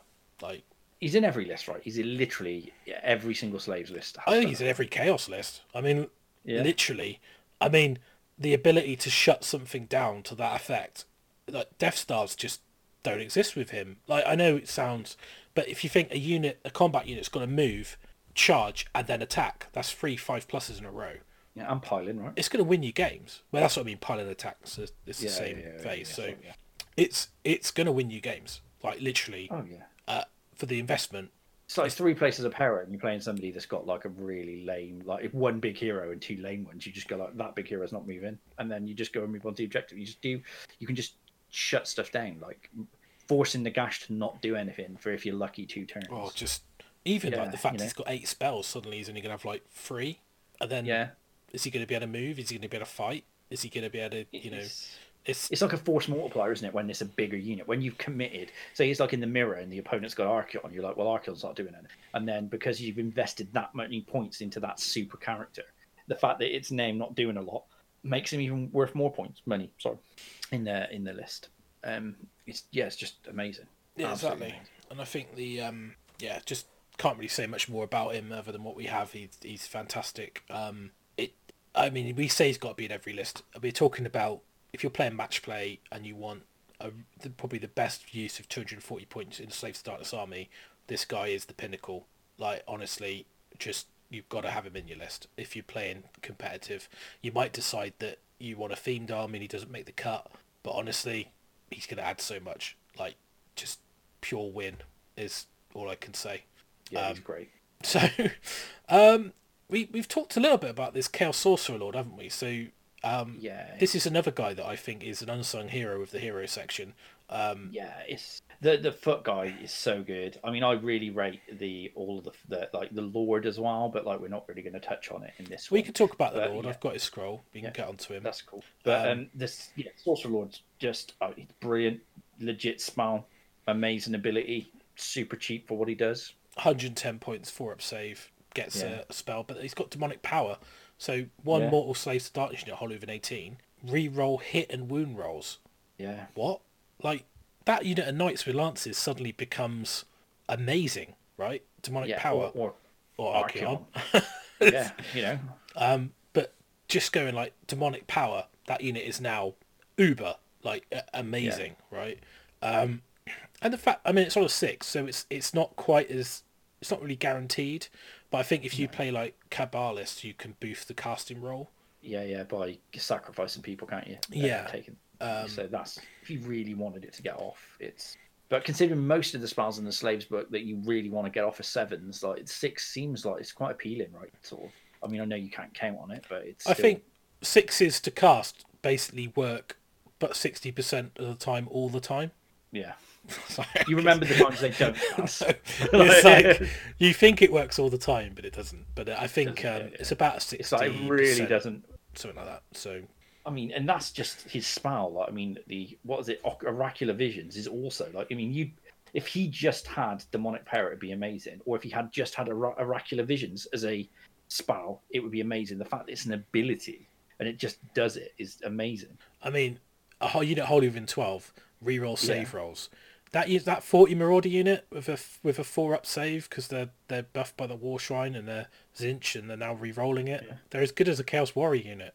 Like Yeah, I mean, awesome. And the fact is, Just- you're not restricted for multiple casts, so you could have two sorcerers and they can do oracular visions on two different units. yeah, because it's just an ability. You don't have to roll for it. And nothing. No. Right? You get two of those in. Can't be And- and unbound. make- Yeah, makes Archaon infinitely more survivable. You know, Ah, just if it makes it's just win. It's Yeah. pure win. Like I this is mean, where like the synergies in this book really like you know it's like where it's on its own it's an amazing ability but then you factor in the it's if you again like use uh, Archaon as an example like if he's near a war shrine and you get the three up and he does the uh, he gets uh, plus one armor save so Archaon's on a two up armor save he then gets oracular vision so he's then a, um, re-rollable two up armor a Mystic. Shield did the same them on- job. Don't need it. yeah Mystic Shield. Yeah. It's fine. You then do like reroll hits and wounds with him as well. Um, and then it's like, and then you like, you know, if he's with the Chaos Lord, he gets to go twice. It, then this is where it all starts sort of stacking quite nicely with, within the slaves book. It's all about And overlapping abilities. I yeah, I think I think so. And and the synergy of this, like 110 points, bargain. And he could he can demonic power up like the warriors and then give the reroll saves to marauders and then you've got the best of both worlds. You know, or you can do the knights. I think I think for me, like the, I would probably run two of these guys in a list. Um, yeah, if I was running double marauders or knights and marauders, if I'm running warriors, they kind of come in with it innately. You don't really need to worry about it. Yeah. But the fact you get to reroll saves, just so powerful. makes those knights super survivable. Then you buff them Yeah. up and you throw them into something. You know, you is it's hero phase, isn't it as well? So you you basically you uh you buff them all up and then you see if you cast a seven teleport spell and just yeah, go or right. just just move and charge at something. I mean, Yeah. fast. I mean, you don't need to. They don't need to be teleported to to move across the table and fight. I mean, it's. Uh, No. But I mean, obviously the teleport helps. But I think sometimes it's um it's just it's just awesome. Like I mean, Mm. Chaos Sorcerer Lord, big fan. I mean, I used to like this guy back when you had Saul and and you know I was running the Wild West with my Lord of Change, Warp Lightning Cannon, Bloodbound Army. Nice. so, um, but he And I was still running Skyborne Slayers. yeah. This 2020. uh, five years on, it's the same shit. No. Um, so I think um, Less models. yeah, uh, Just- awesome. Sorcerer Lord, great, and there's some great 1980s classic Chaos Sorcerer Lord models out there. Get the guy with the scythe and the rock hands. It's what you know. You know what it's about. Um, Yeah, even the like you take the, the the horned head off this guy and just put like a Chaos Knight head on him and he looks legit. Oh, there's You know, There's uh, so much especially for the new the new kits because the new kits heads are like a tiny bit smaller. Just pop that guy's head off and give him like or you know, convert your Knight classic- Incantor into a nice Tzeentchian themed sorcerer. Who knows? Yeah, he's not going to fit on a 32 though, is he? I don't think. Yeah, Well, he he might. Be a big stone. Like it's going to be like one of those uh, golden demon entries when they had to do the base size and it like spreads out. Yeah. at the top. It's like a Yeah, platform on a 50 mil. Yeah, yeah, yeah. Um, and uh, we're talking about Chaos Soul, of course, uh, Chaos Lord as well, as you mentioned. Um, Um, I, I, just think he's really, really good. Um, you know, he in the games I've played with him, everyone's underestimated him. He's always done loads of damage, and his command ability is just really, really good. Um, dependent on how you build your list uh, as well. If you're not taking Archeon, then you're you're kind of you've got the ability, you've got command abilities because a lot of stuff in the list uh, you're not really using the command abilities unless you're Archeon. And I think with the Chaos Lord, the ability to let something go twice, just like you know, get that unit of knights in, like you know, you do your like we touched on earlier on, your Russell Crowe bit. They you know, you make sure that your Chaos Sorcerer Lords in there. They go in, they fight, they go again. It's going to kill a lot of stuff, right? Especially if they're rerolling hits and wounds. Especially if they've got lances and they've charged. It's just it's just yeah, sex on demonic legs, powered them in. Yeah, Yeah. you demonic powered them. You know, uh, and they're going in That and like they're rerolling. plus one to attack. Yeah, yeah, lots of combos, comboed. Yeah, I mean, if you can whip them, they get reroll wounds anyway, and they get reroll hits in the war shrine. I don't know, but yeah, uh, I'm thinking I need to I need to check it. I need to check it. Yeah, yeah, I can dry brush some more. Um, so, um, so um, yeah, I mean, cool ability, um, cool model. Actually, his own attacks is pretty good. I mean, like six attacks. Yeah. If you go for the Reaper Blade and Demon Bound Steel, which I think you probably always do, he's got what three attacks, freeze, freeze, rend two, damage two, and three attacks, freeze, freeze, rend one, damage one. And if Is you if you roll demon a, bait inflict immortal? yeah, if you um, hit on a six, it does a mortal wounded addition. So, and that's with the demon bound steel or the demon bound warflail. So, um, if you hit warflail, that's all you have, and it's got two rend. But I think Yeah. you'd always run the other combo. Um, Yeah, he's awesome, like really good. I think you, there's so many good heroes. You you end up going, "Mm, not sure I can fit him in because the demon prince Yeah. is the generic demon prince is really good. Um, yeah. He's uh, the Khorne one. Like really, just stands out, like you know straight away. yeah, In a world of Nurgle, you always have a Khorne demon prince. you always have a Khorne demon yeah. prince, right? Yeah, yeah, yeah, Yeah. So we'll talk about that when we talk about Jim's list. Um, but I think um, that you've got a really cool um, ability with the mounted characters as well. I just got to get his war the- scroll up. Sorry, I'm the Karkadrak and the um.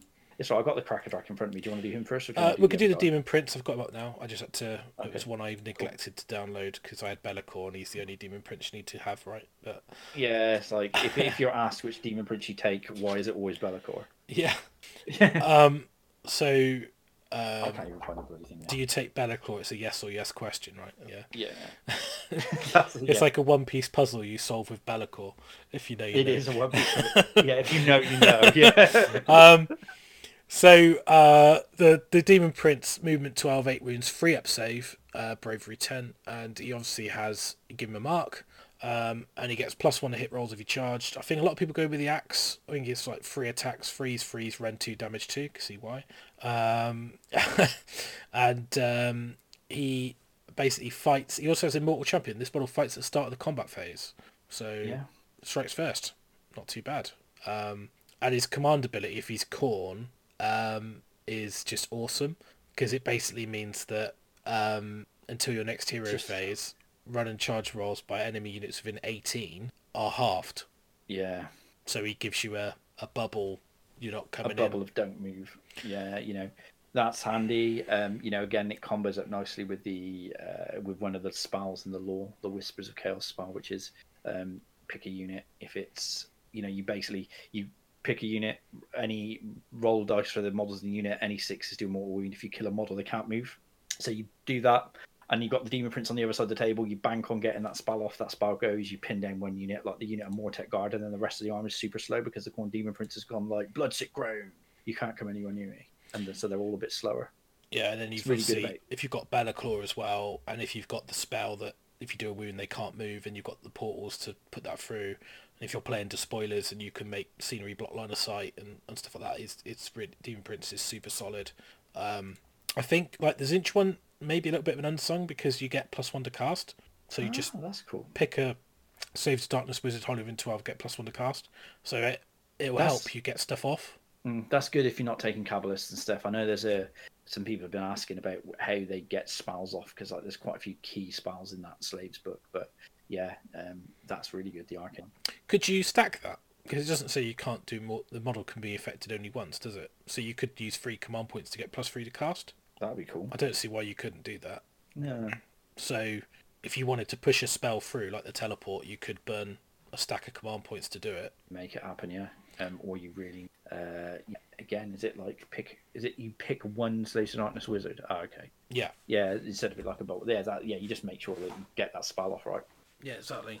make sure it goes. Um, yeah, I think with the change when the like the book first came out, there was a big FAQ change to the Nurgle one.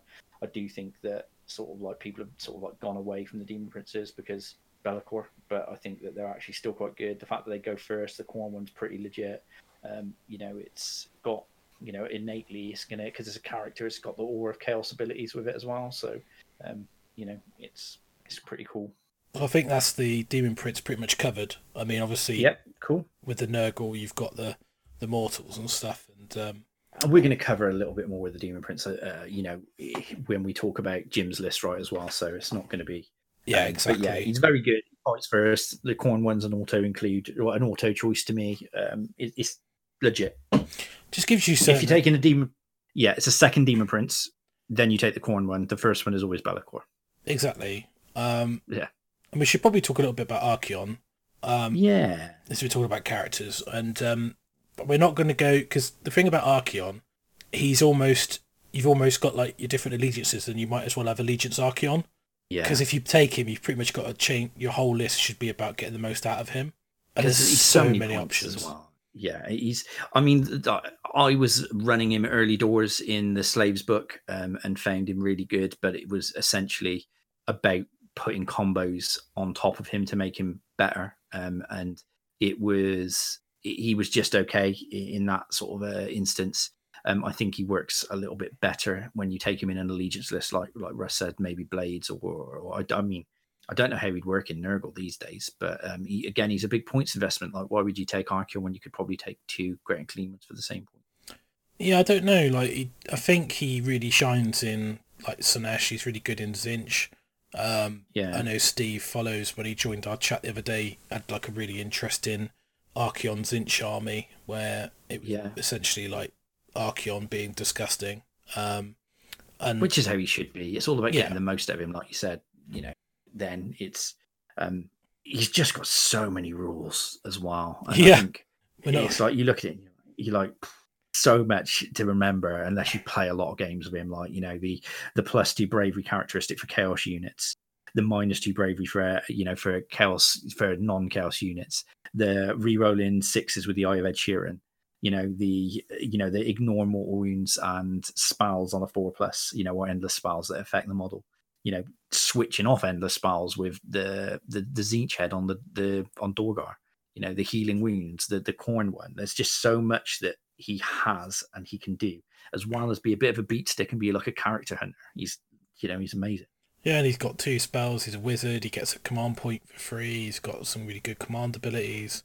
So uh, I, I, in my opinion i think he really shines in the ever chosen um the ever chosen sort of damned legion um just because then you get that extra um that extra command ability where you you know who's gonna who's got the priority for the next role which i think is brilliant. Um you know being able to understand how that like you know just being able to play around it. I can remember playing rob perrin back in the old days uh, before this book came out with the old um the, the old version of the ability. And i'm sure we covered this in the old slaves uh, you know show where like rob perrin like rolled the dice did the command ability pushed Archaon straight at me and i was like he's double turning me he's double turning me so i backed out to try and make sure i'm out of charge range and he goes your turn because he, he, he'd lost the roll and he just counter like he just bluffed me and it's yeah um it was very good that's someone you'd like to see on the tournament scene rob perrin if you listen to this get back in the scene please mate be yeah, good. hopefully his back's better. Um, yeah Uh, yeah, so I think the Archaon, we could do a whole show on Archaon, and maybe we will in the future. But we we just want to say that in a slaves army, I think like you touched on it, that's the best sort of way is to try and get the most out of him. But I think he may be probably more effective in a Tzeentch or a maybe a Khorne list or maybe It's- Slaanesh. It's uh, it's the points investment that you need to take for him. Like, you know, because it's not just Archaon really. You take Archaon, you want Be'lakor because then it shuts down people getting to, into you. You want a Chaos Sorcerer Lord to be able to give him rerolls, hits and wounds, and armor saves. You know, it's you, you probably, I mean, maybe a Chaos Lord to let him fight twice. And it's all about making sure that you, you stack those abilities on him now. The problem with all of these support heroes is that other than the Be'lakor, is that they're pretty slow. So like Yeah. Archaon then wants to go off and like beat the shit out of stuff.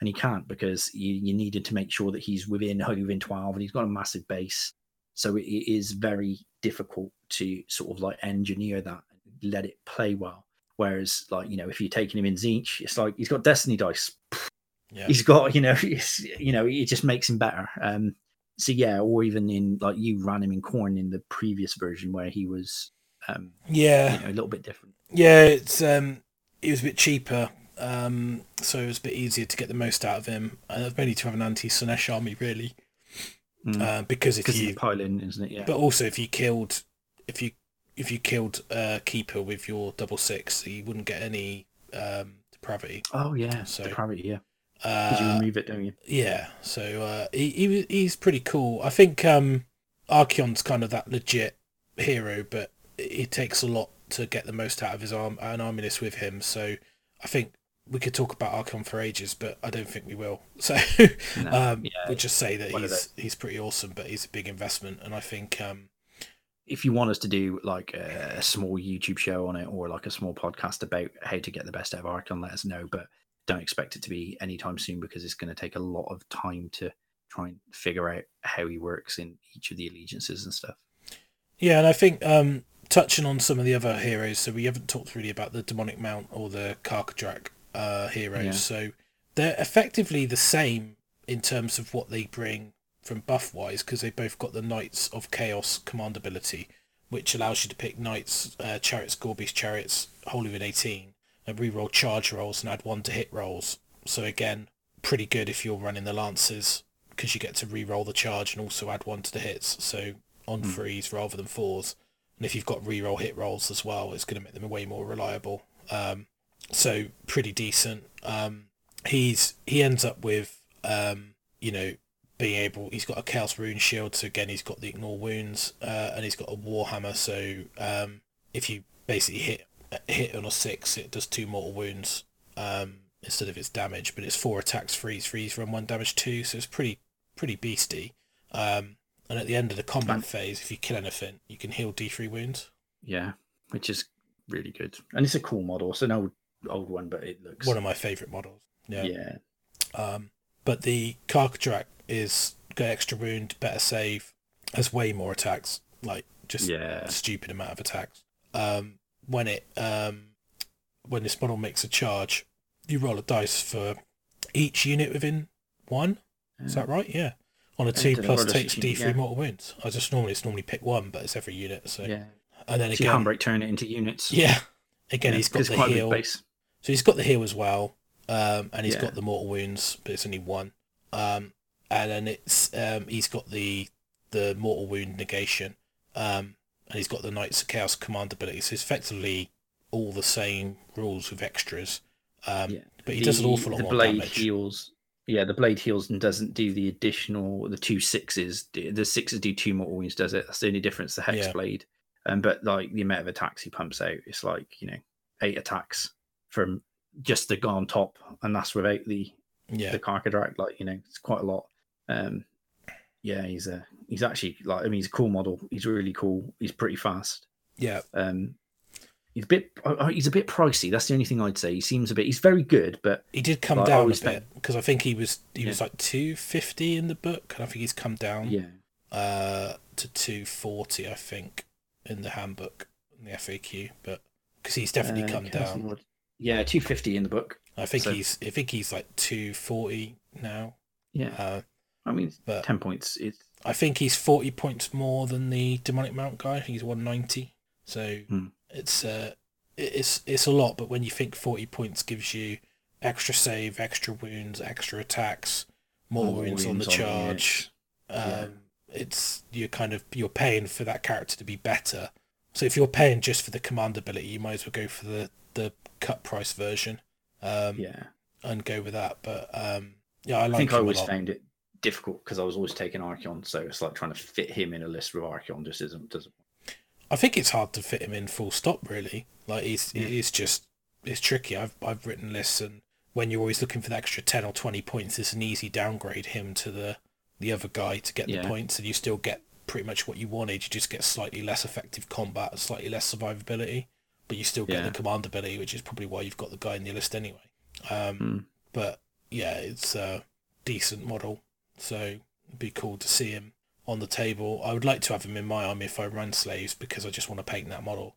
Um, I mean, I've got one still to, to look at. I keep looking at the model and going like, maybe it'd be nice to paint up one of my slaves just to get it because I was doing it to quite a high standard, so it's quite um, nice to maybe pick it up and do it. But then, would I use it in my list, or is it just going to be a model that I don't think I'll ever use? So it'll be yeah, I think you, you you write your list first, then you paint it if you're doing a high level army, and just accept the fact it may not be the best thing in the world, but it looks cool. Yeah. So Yes. Ian Gilmore. exactly. Yeah. Um, so uh, that's covered our kind of heroes, and I think the key message really with slaves is you you you build around getting the most out of your core units, um, because that's where your damage is going to come from, or around Archaon if you take Archaon, and all the other pieces in the army are there to enhance your army. Um, we're not going to talk about the war cry war bands and all this sort of stuff because you know we There's only one war cry war band you take. well maybe, but it's like it's like I mean, I am saying. there's tons of war yeah. scrolls.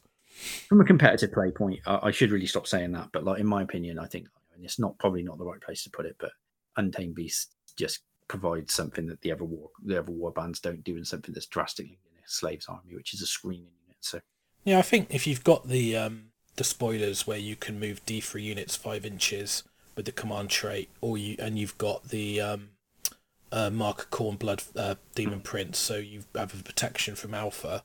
It's maybe not necessary to take them, but for 90 points for a bodied unit that gets a pre-game move, it's you can't really go wrong with that. Like, but um, I think if you want foddery, big, numerous units, Marauders are a pretty win. But I think you want a 40, and then you might have two little untamed beast units, like you say, a big unit of warriors, big unit of knights, war shrine, some characters, and it's it's kind of like your list. and you run, yeah, and Be'lakor. That's it. There's not a lot left. Oh yeah, call. Yeah. Auto. Um, so um, Jim sent us his army list, didn't he, for um, Yeah. Slaves to Darkness? So we've got two lists. So the fir- Excuse me, looking at my phone. If you're watching. So No, that's all right. It's uh, the first one is the uh, uh, Despoilers Slaves to Darkness with Bataclaw, uh, the Demon Prince uh, of Khorne, his Nurgle army, of course. Um, course, the, yeah. the the Plate of Perfect Protection, which is the uh, worse than the Rend, Sorcerer Lord. that's the thingy ability, isn't it? The Yeah. um the realm of metal uh, ability. yes, the the Realm artifact. Yeah. And then the Diabolic Mantle on the Sorcerer Lord, which is a command point uh, thing. He's got Whispers of Chaos, which is the deal wounds you can't move. Yeah. Um, I think he's got uh, the Mask of Darkness on Bataclaw for the teleport spell. Um, Yeah. uh, Chaos Lord on Demonic Mount uh, with Nurgle. Obviously, 15 Warriors, 20 Marauders, 20 Marauders, 5 Knights, 5 Knights, War Shrine, and Plague Touch Warband. So obviously, you need to have 8 units and uh, in the plague. to, to be able to get the plague touched. Um, but it's uh, it's essentially I think it's a free drop army because the I mean Yeah. maybe it's two drop. Be'lakor's outside the formation, Three drop. It's a three drop. It says. and the, oh yeah, and the Khorne that. character, the Khorne characters are Yeah. outside, so it's a free drop army. Um, fairly, to be honest, it's a fairly I think it's a fairly well rounded list. It's like it's pretty good. Um, Yeah. I'm not I'm not sure where the damage comes from, but it's maybe those one of those things where you're just you're just grinding away with what you've got, and I think we The Marauders are kind of like I suppose they might be able to do it, but it's quite a lot of wounds as well. You've got 141 wounds, which you know is nothing to be sniffed at, and uh, the fact you've got um, you know the War Shrine in there to give you the extra buffs from being Nurgle, and the Plague Touch Warband. You do mortal wounds, don't you? If you hit them, yeah, the right? back on a six. Yeah, I believe So from memory. let's just double check it. So we're we're getting it right. Um, yeah, yeah, So plague touch is um, if the unmodified wound roll for an attack made by a melee weapon that targets a unit is a six, the attacking unit suffers one mortal wound. Um, in addition, uh, you can pick one unit from the battalion uh, and one enemy unit within one inch of it on a dice on a free up. They take d3 mortals. So effectively, it's it looks like it's it's all about survivability um, to um, you know bounce mortal wounds as they get hit. I think for me, I might be tempted to like run more warriors in that case rather than marauders. I don't know, but yeah. um, maybe drop the drop the one of the Marauders to ten. Maybe put the put the points into the Warriors. uh, well, you you can't. Oh, you can, 10, can you? Because so- yeah, turn, yeah, because You they're can't- minimums, aren't they? Yeah, But um, you know, I think, for- yeah, I think we had this we had this conversation, didn't we, when we Mhm. pre-recorded this actual the exact same thing. And I think the only place that you look at it is maybe the Chaos Lord on uh, Demonic Mount. Yeah, I think you could. You got to make sure you keep the right number of units as well. So it's it's a bit tough, but I think maybe. I mean, it, it will look nice because it's quite a nice balanced list. You've got like two units of marauders, one unit of warriors, two units of knights. So it's kind of visually, it's quite a nice Yeah. balanced list. It, it will look really good on the table.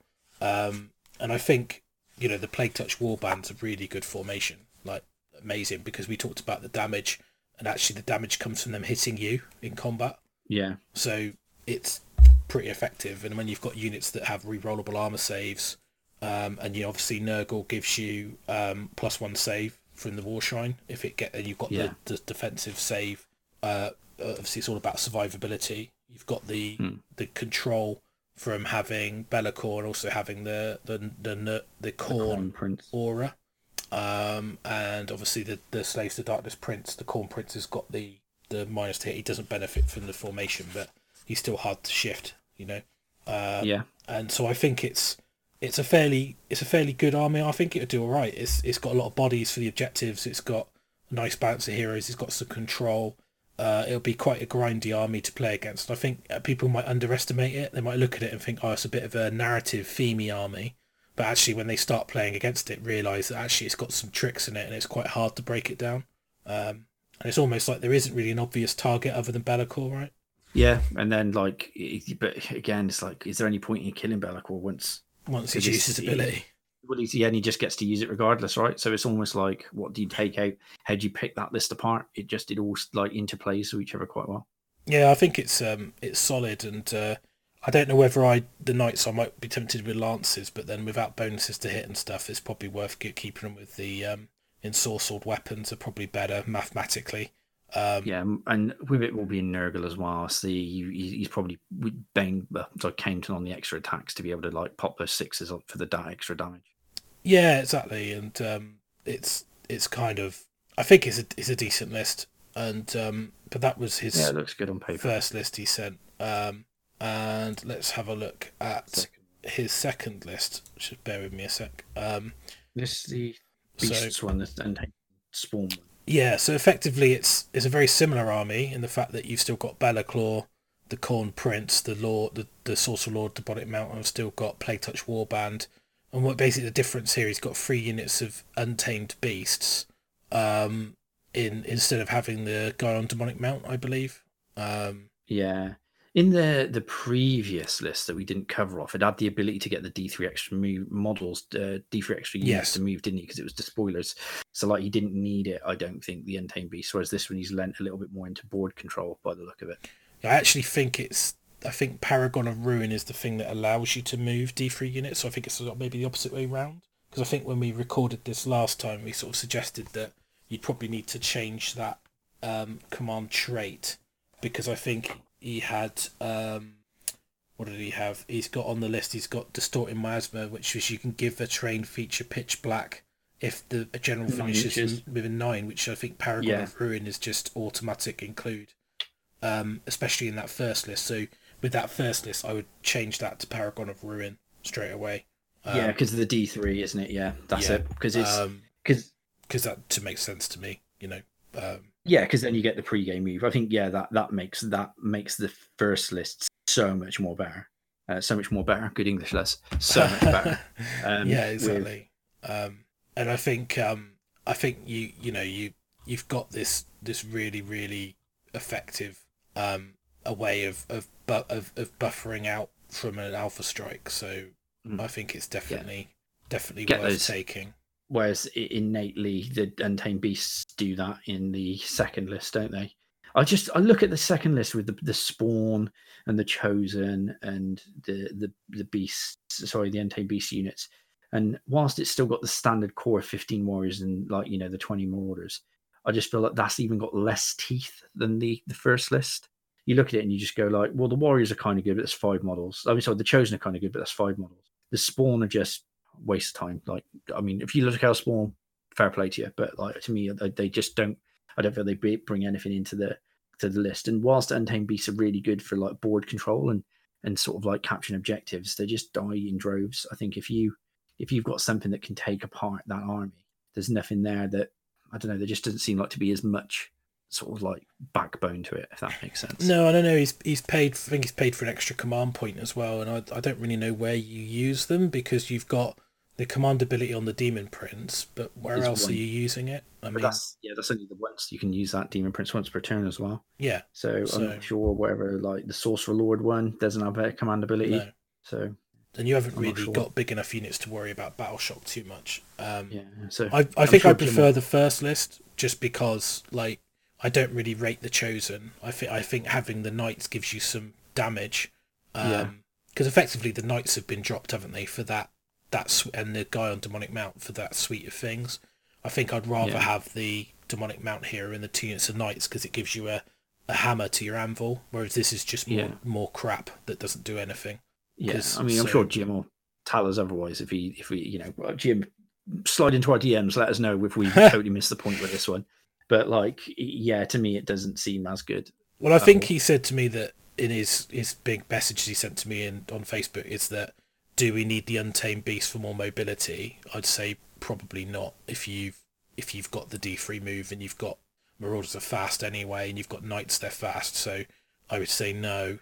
Um, Chaos Lord needed. I think it would be a good addition to have the Chaos Lord for double attack twice, maybe over Yeah. the demonic mount in the other list. Um, do, he asked the question: Do we need the teleport for um, more mobility? Uh, sorry, do we need the teleport? And I think yes, because you want Even that if you don't use it, it's, just for your opponent to go. yeah, "Mm."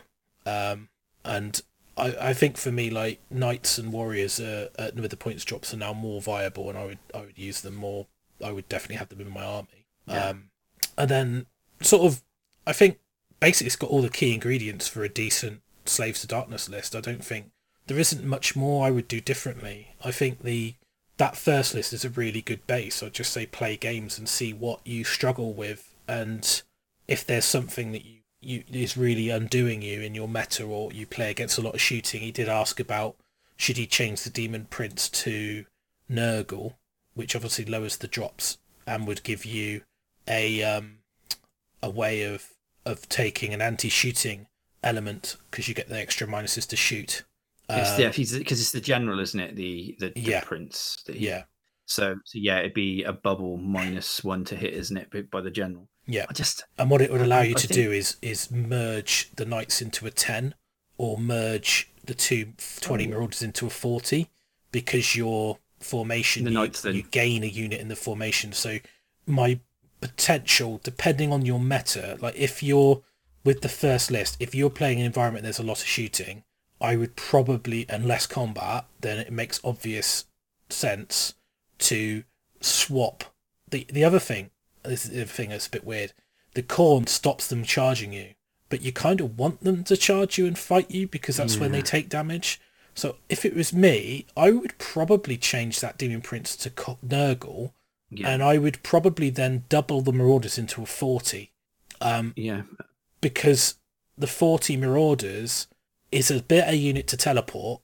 It also keeps the rend uh, for longer, gives you Yeah. more, and it gives you a unit that they really have to deal with, and they can be used aggressively or they can be used defensively. Um, and I think, because you. It's like a wave, then, isn't it? Because you've got the forty Yeah. marauders going in, and then you're backing up with the knights. yeah, Um, and and, is- and so- if you if you don't get the teleport off, then you can blob the warriors forward and say, right, they're my ha- manvil. Then the marauders become a become a hammer. Um, I mean, you could almost do put the marauders as one unit of forty, and then the knights then as well. I know you can't because of the uh, yeah. formation. That's You- the only problem, right? The other thing as well, like if you're running forty marauders, is the chaos lord on demonic mount better off being a chaos lord on foot for getting double Yeah. piling? Um, and then It's short range. That's the only problem. It's twelve inches, wholly within twelve, I believe. The command ability. Yeah, but if you're So using an to come at anvil, if you're Yeah. using the warriors as an anvil and they're going to charge into your warriors, then you're going to come in and then attack twice with your hammer. That might be Yeah. a because if you're not if you're not doubling into the knights for the the demonic mount command ability, I mean, would you be better from a second sorcerer? Like have another cast, have another ocular glance, say, visions. yeah. You know, I mean, Yeah, yeah. I don't. I'm not sure if the demonic mount lends enough to the army to warrant It, it- to warrant the investment. Yeah, because it's you need like a knight focus list, I think, to get the best out of like well for, for him to be worth his points because they're the thing that makes the knights better, right? Um, Yeah. So yeah, maybe like drop him out and save a few points and, and put I think change the prince to a Nurgle prince.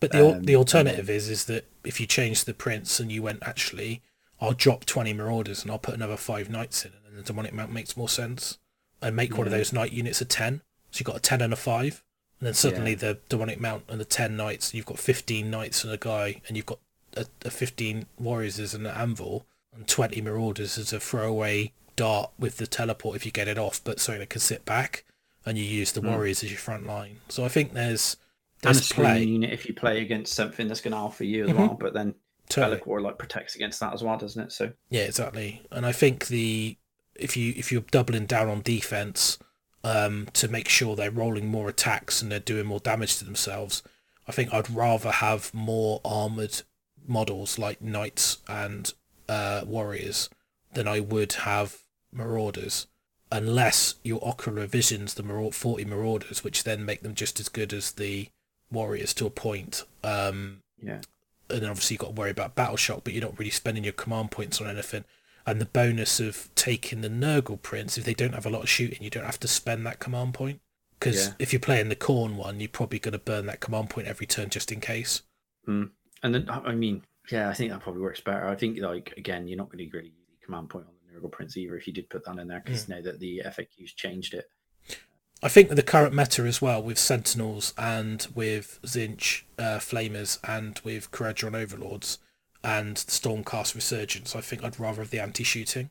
Yeah, because actually you want them to fight you and your units are super resilient so you don't Uh, really yeah, want to stop I them mean- charging you do you i mean because you're not worried Yeah, about it's- charging them are you you're not trying to get an alpha strike you're not trying to charge them I think yeah, the shooting would be handy because even though the Sentinels don't need line of sight, like you were saying, it's still going to be you're going to be pushing those minuses, and they're going to have to use the lambent light to make sure that they can you know re-roll. But then they're going to need to be able to see the actual the model that they're doing that for.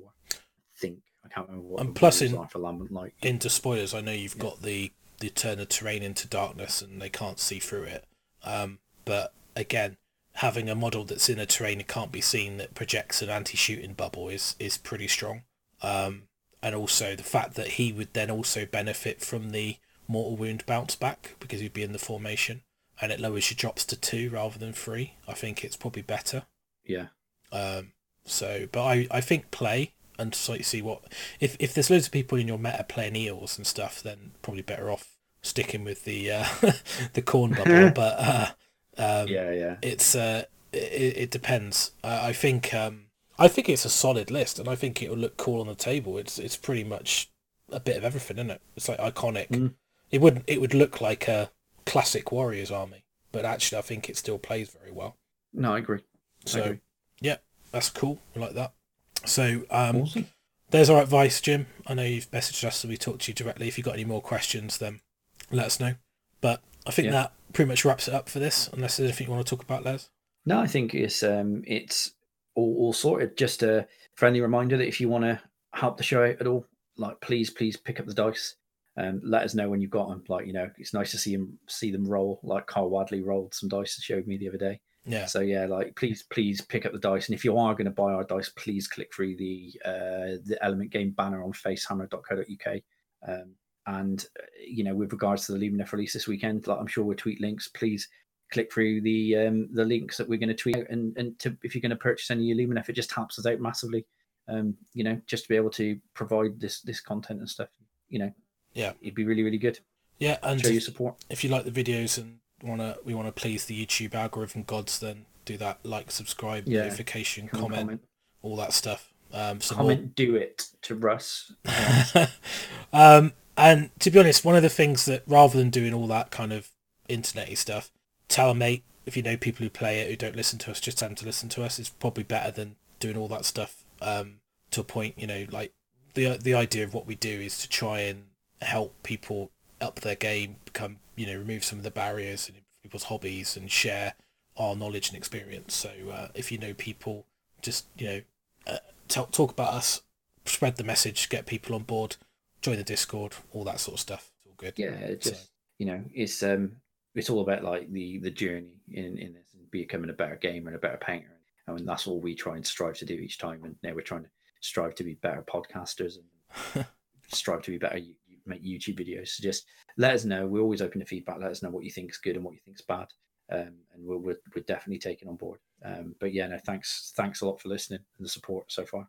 Yeah, we really appreciate it. And um, some of the videos we've released, which is us talking about our models and our color schemes, um, have gone down quite well. And we're releasing more of those, going through our back catalogue and what we're working on. So if you like those, let us know as well. But check those out on the channel. And if you're listening to the podcast, then go over to the YouTube channel and have a look because there's stuff on there that you won't be able to get through um, through the podcast. And uh, it's quite nice to have a visual medium to show things. Like in this show, the War Scrolls have been on the screen. We've been talking about it, so it, it gives everyone a visual reference to what we're talking about. And I know sometimes people like listen to us when they're driving and stuff, and that's totally cool. But um, if you're at home painting, hobby and stuff, just boot the YouTube up because it adds an extra element to it. Yeah, that's what I do quite a lot. I use YouTube as a essentially a podcast. I put it on, have that running in the background whilst I'm painting. Um, so so yeah, it's uh, it's good. Just uh, yeah, we're, we're really enjoying producing content at the moment for all you guys. So just any ideas, anything you want us to cover, let us know. Drop us a line. Yeah, all right, thanks for listening, and uh, talk to you soon. See you. Bye. To make sure you don't miss out on any more Hammer to Your Face, subscribe to us on iTunes, add our RSS feed to your reader, and follow us on Twitter at facehammer underscore. Hope you enjoyed the show. If you'd like to give us some feedback, we'd love to hear from you. Thanks for listening.